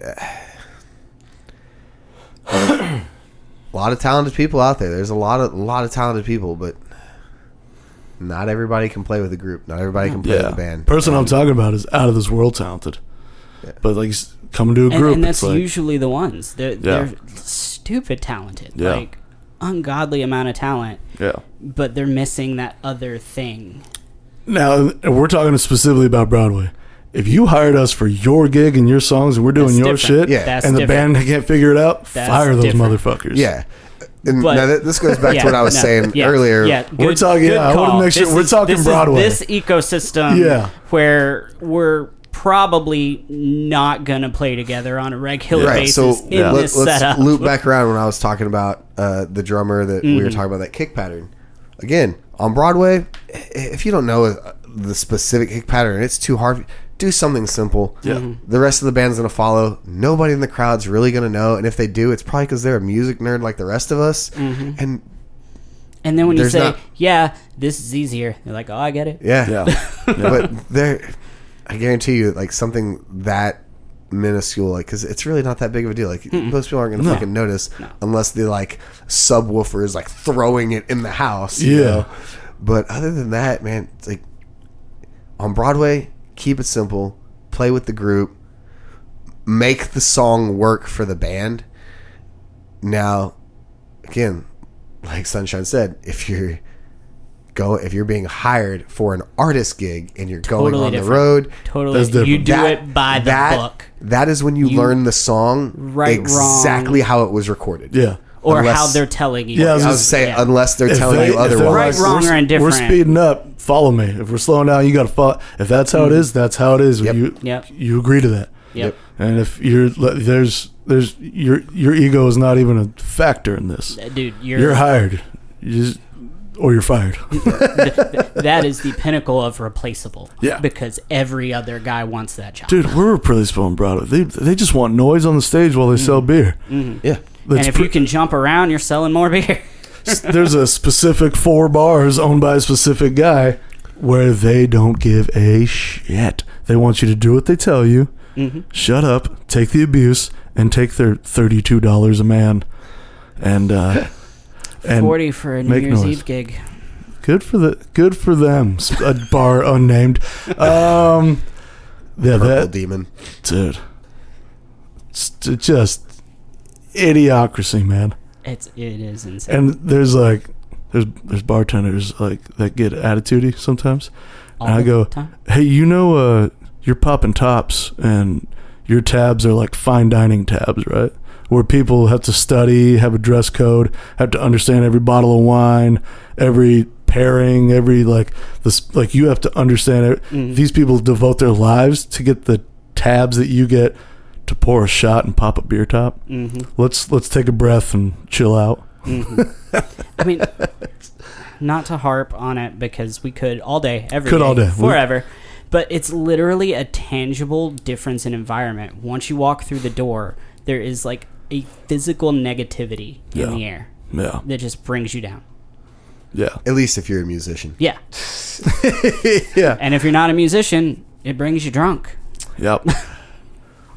I walked through there a couple weeks ago to go see some friends, and I will play those bars. I don't mind playing them. Me too, I don't care. I like to eat. Yeah, I got bills I gotta pay, so like I'm not below playing certain bars. But I did. I walked in there the other day, and I hadn't been on the main floor in a couple years. I walked through there, and I was just like, oh man, the energy in here is just so somber and just like, and then I didn't make it from the front door to the steps at the back, and I had 4 bartenders like trying to force me to buy beer. Like I had never been solicited so much alcohol in a 30-second span in my life. I was like, wow, this is intense. Like I would have, like, if I wasn't coming here to see a friend, if I was just a tourist here, I'd immediately walk out. Yeah. Like I'm out. I'm gone. But they don't, and I don't get it. And for me, man, it's like 99% of the bartenders I have great relationships and they're fine, but it's just every now and then there's one who just like says or does something, and I'm like, oh, I wish you knew reality. Mm-hmm. On one of our shifts together, we've had a bartender a few times that the whole band just doesn't like. I don't interact with bartenders a whole lot because I don't drink. Yeah. So it's usually like, hey, can I have a Coke? Or hey, can I have a Red Bull? And that's it.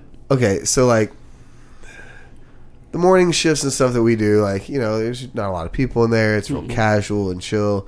So it's common for us to like over the microphone, hey, can I get a coffee or a Red Bull or a water? And that's why you have a podcast. I know. And this motherfucker, it's my microphone now. This bartender just screamed at us to never again order a drink. Now. Yeah, from the stage. Never order a drink from the stage or over the microphone ever again. there was two people in the bar. Two. Now, if this was a 6 to 10 or like, I want to see what goes down after this shift, I'd totally get it. Like that would be like fine. She got so pissed, so incredibly pissed, and we were just like, "Huh? There's a better way to handle this." Yeah, like you were over there on your phone, like literally, just lean back against the counter on her phone, not paying attention to us. So like, what are we supposed to do? Hey, so-and-so, can we get a bucket of waters over here and a coffee? And she, like, flipped out. And we were like, well, hope we never have to work with you again. Yeah. Walk up and be like, hey, that feels disrespectful. Or, hey, that, I don't want to, like, I don't like that. Have a conversation, be an adult. But it's like, well, don't scream at me. Not a lot of people in this town know how to have conversations. You lose. Adults. You so lose your Broadway is high school. It's just chirp behind each other's backs. Broadway is high school. Broadway legit is just high school 2.0. Yeah. There's cliques. Like, be careful what you say because it's gonna get back to whoever you said it about. Like, I guarantee you, since we started this podcast, I know there's some things that I have said on here that have rubbed some people raw. Yeah, because they have said things to me. Yeah, they also won't hire me. I get that. Yeah, that's fine if something I said offended you. Yeah. Oh, Jesus. Well, because of stuff said. Because of some of the things like, because I call people out for their shit, and I get called out for my shit. Not by name though. People don't like that. You can't be telling truth to people. Ah, you're right. They don't like that, man. I gotta lie to everybody's face. The funny thing is, and it's the whole proving the point thing. It's like he'll mention a circumstance and how not to act in that circumstance. And then somebody be like, why are you talking about me? I didn't say a name. I didn't say any names. I've admitted. Yeah. I have talked about specific stories of artists that I don't play for anymore or that aren't here anymore. And that's fine. And I don't mention those names. I just mention the circumstance. Yeah. But outside of that, it's just being like, hey, like these are things that have happened. Maybe you shouldn't do this. Like this is the best way to handle it. And I've literally had people like reach out to me and be like, why are you talking about me like that? I'm like, that wasn't targeted at you at all, but hey, if the shoe fits, like, and if you find yourself, I was being polite and not saying your name. I'm happy to say your name. There's two people I've brought up so far, and I'm like, I'm probably getting a text, and I'm okay with it because I'm like, these are conversations we've had in person. Yeah. And that's the thing. If you're picking up the phone and you're ready to send that text, maybe you should have a moment of self-reflection and be like, why is he saying that about this circumstance that I reacted this way? Oh, you think those people self-reflect? Oh, no, not at all. I'm saying they should. That's it. Dude, people tell me all the time, they're like, hey, man, that was real aggressive. I go, what do you mean? They go, that was like, you're going to make people cry. And I just, maybe it's growing up with a severely autistic brother who just says it. He sees a fact and he recites it. Mm-hmm. Like that's it. He doesn't really. They have no filter. They're not about. Love them for that. No filter. No. To a point of some painful moments in a childhood. Oh yeah, I'm like, sure. And your mom has to be like, he doesn't. There's no filter. On the inverse, though, that's how they receive information too. So you can't filter the information and expect them to derive the correct outcome. Yeah. It's like, you fucking suck. Yeah. Or you don't fucking suck. Yeah. So that, and then on top of him, that was my grandfather was blunt. He literally walked out of a party one time and everyone goes, Lenny, what the hell are you doing? Where are you going? He's like, I ain't hanging around for this fucking fiddle player. God damn, he's pissing me off. You know, anybody ever tell you you're a pain in the ass? And he just leaves and just like, all right, man. So I don't realize what I'm doing. Then someone says it like, hey, you should like, that sounds mean.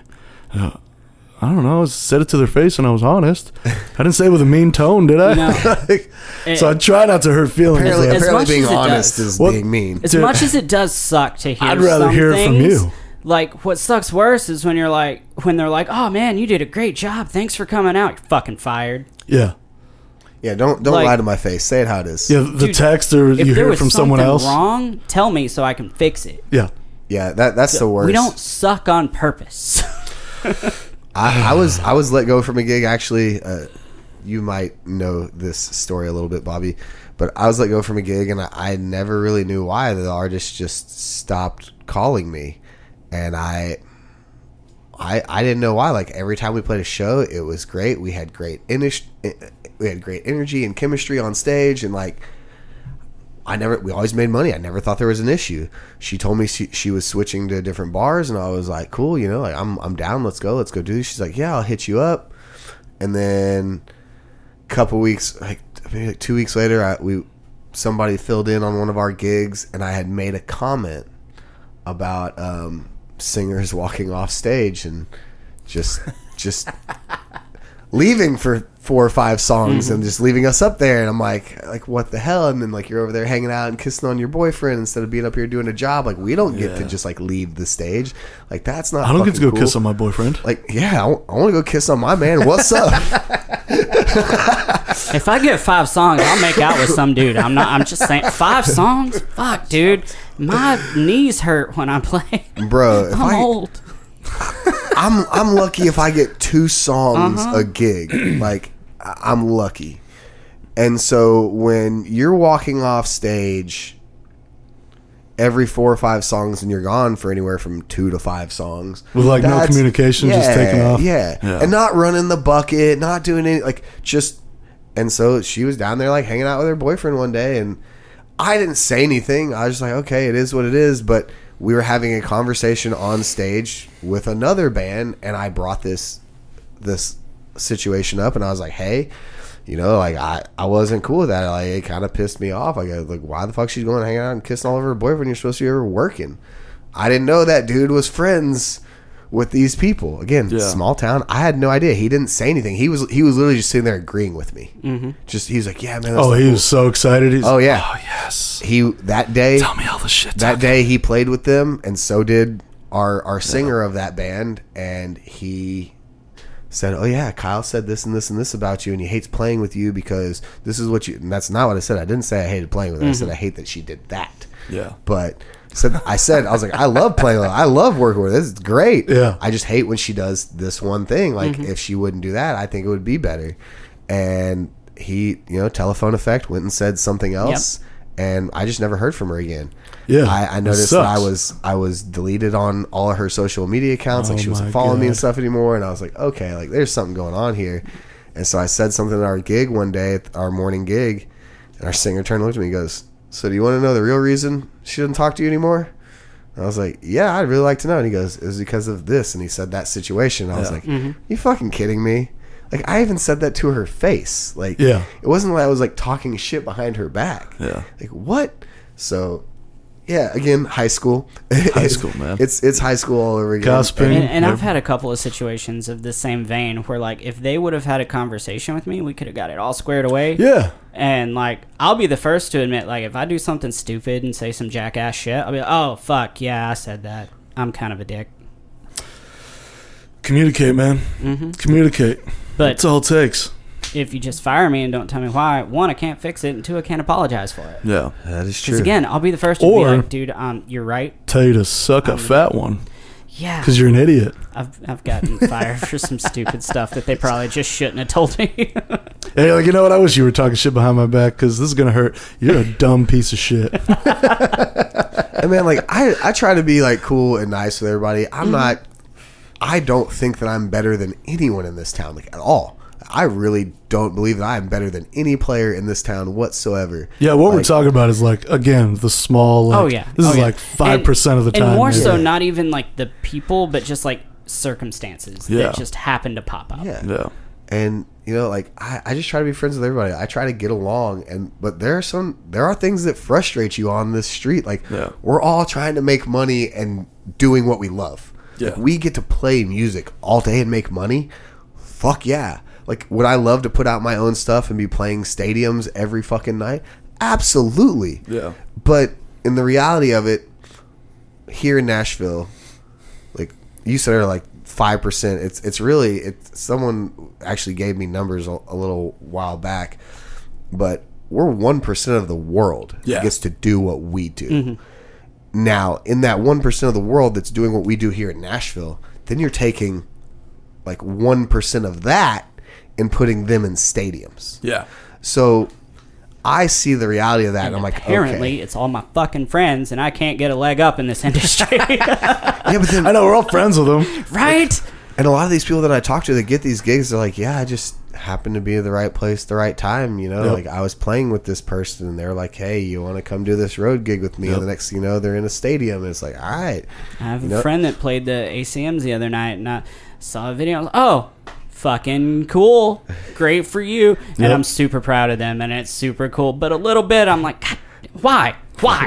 Fuck you, man. I've been here a long time. It's my turn. 10-year town. It's been 18. Goddamn. Right? It hasn't been. I was having that conversation with my mom earlier today. I was like, yeah, I'm hitting my 10-year mark, and I was like, this year's really trying to like push me out of this town. Dude, I'm feeling one hell of a year. This has been like, even when I first got to town, it was easier for me to get gigs than it is right now. There's just so many people right now. Well, this town is changing so fast. It is. And, like, I don't know half the people anymore. Yeah. Like, I knew everybody, I felt like. And then now I don't know anybody. And it's. When I moved here, there were right about 20 bars on Broadway, and now there's over 50. Is there that many? Mm-hmm. Good God.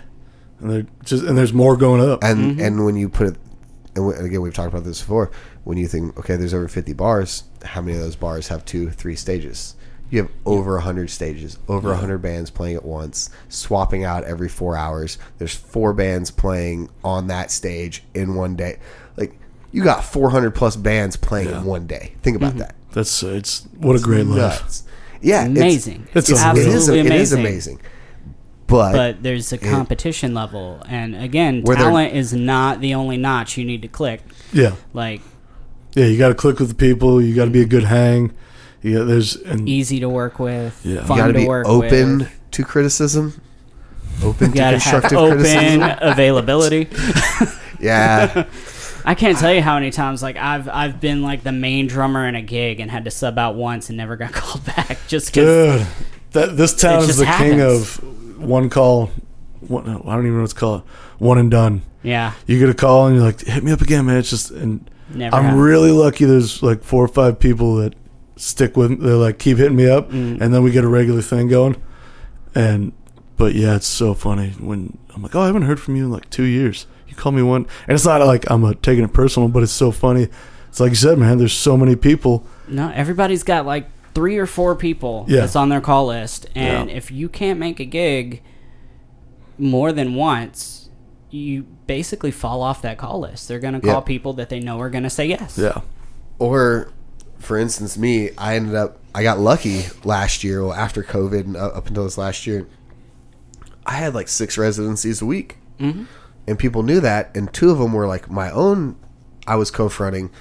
And so people were like, oh, he's got his own things. Like, we don't need to call him. Yeah. And now that those gigs are no more and I'm, like, looking for gigs, people are like, oh, I didn't know you were available. Like, shit. Mm-hmm. Like, well, I've got a full-time guy now and this and that. It's like, fuck.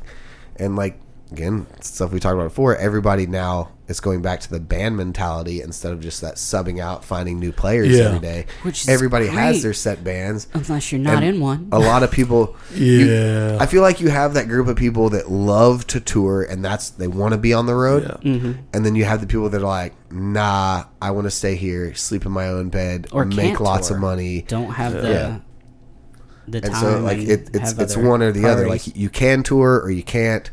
And there's not a whole lot of in between. I'm the in between guy, and I am so lucky because bookers. I stopped trying to do things with bookers because they get pissed off when I'm like, they're like, all right, we're gonna book you for 6 months. I'm like, well, I got road dates, and like I canceled on someone. I said, hey man, I got to sub out a band for these 2 shifts. I just got a call. I'm gonna go open for Travis Tritt, and.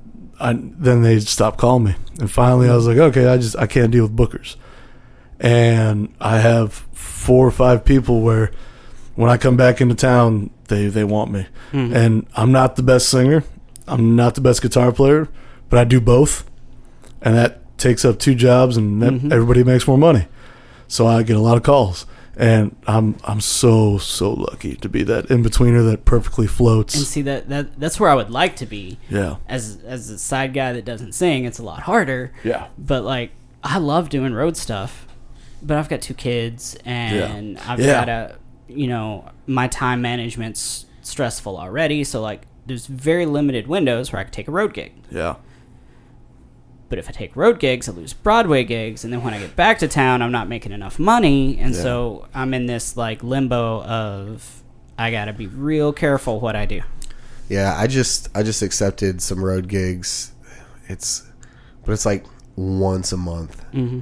So I'm like, okay, I can do, once a month. Get out. And I actually realized I was like, I need that. I need that just like one weekend, just get away from this town. Mm-hmm.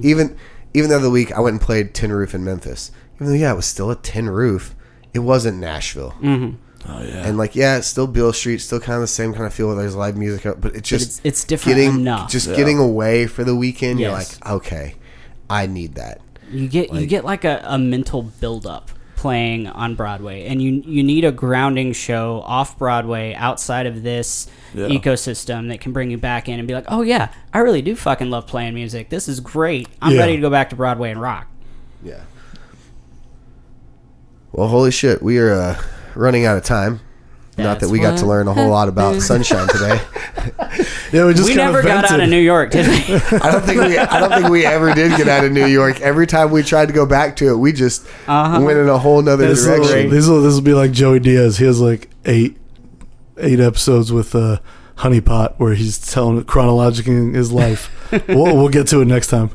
We'll have to get to it next time because this is great. I was enjoying the conversation. Yeah. And I try to tell people all the time, it's a conversation. Now that I know that we have some listeners that listen to these all the time weekly and that kind of look forward to it, at least so that I'm told. One, thank you guys for listening to this stupid fucking podcast that Bobby and I host every week. We greatly, greatly appreciate it because we love it. But, we're smart sometimes. But I try to tell people, this isn't an interview.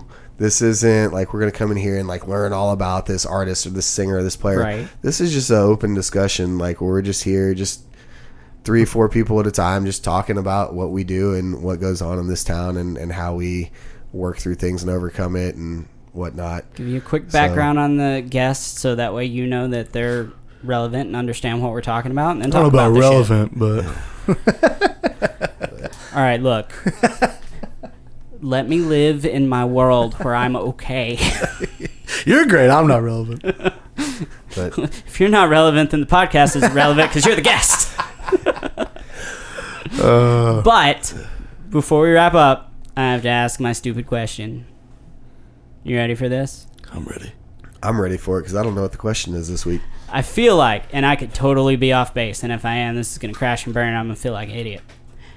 I feel like when you're fronting a show and you're doing your thing, every now and then you might say something that comes out wrong or say something dumb, mm-hmm. and then it hits you and you're like, oh shit, shouldn't have said that. Mm-hmm. What is the dumbest thing or most inappropriate or worst, embarrassing, whatever thing you have said over the mic at a live show?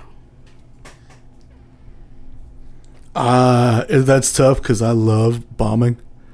I love when nobody gets it and it flatlines. I start laughing really hard, but I'm that white guy. I grew up 2 hours from the border of Mexico, mm-hmm. so I'm very comfortable around Latin people, mm-hmm. and some hipster whiteys call that cultural appropriation. No, I'm not a dumbass. I'm comfortable around people, so sometimes I'll get too comfortable and assuming, and I'll start talking to people. I've talked to people of like Mexican people, and mm-hmm. I started trying to relate, and they're just like, "Shut up, white boy." I'm like, "Anyways, yeah, that's fair." Or when I get drunk, and I grew up with other than white people, so.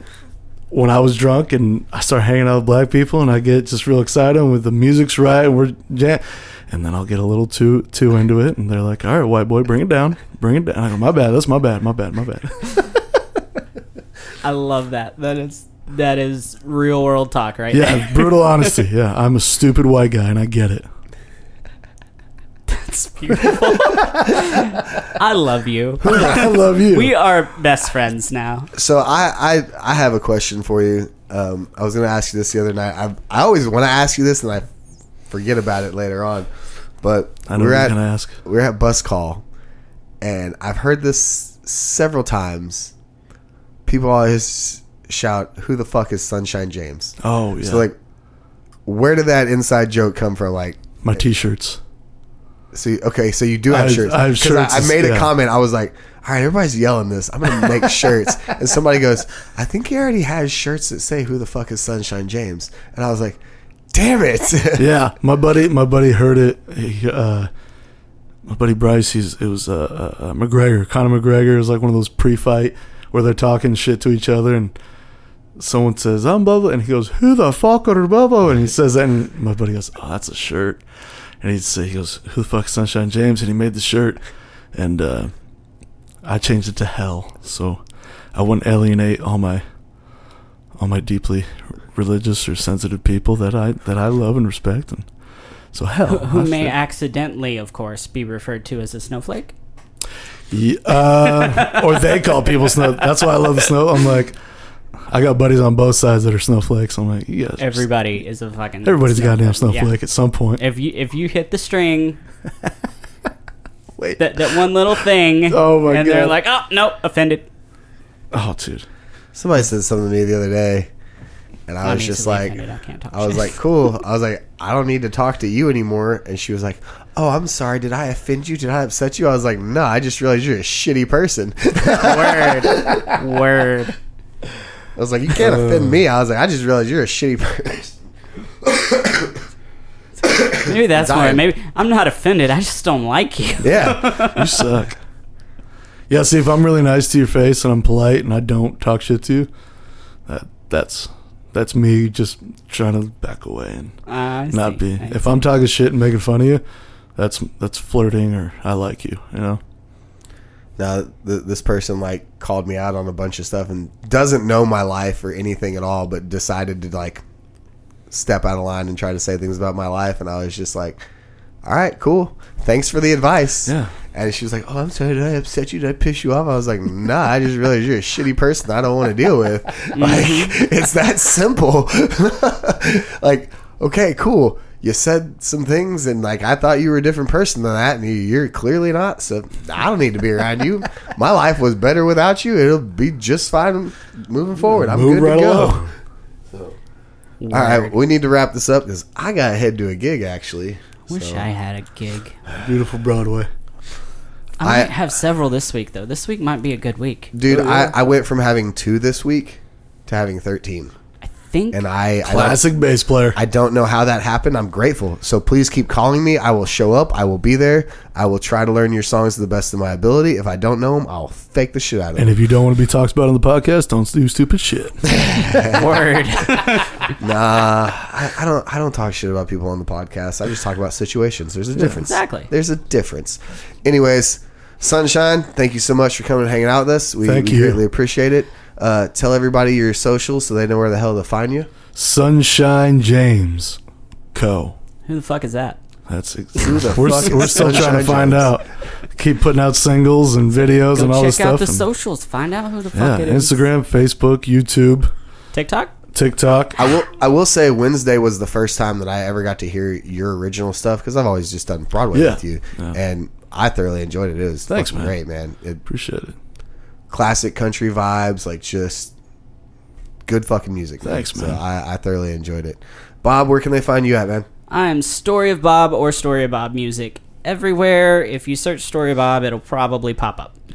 And I am Kyle Thurkey or Thurkey Bass everywhere. And once again, if you're looking for me, I ain't that hard to find. You guys, thank y'all so much for listening. I know this one was a little bit longer, and we totally went off the rails. A lot. That's what this podcast is about. You know what we didn't do? Talk about Will Beeman.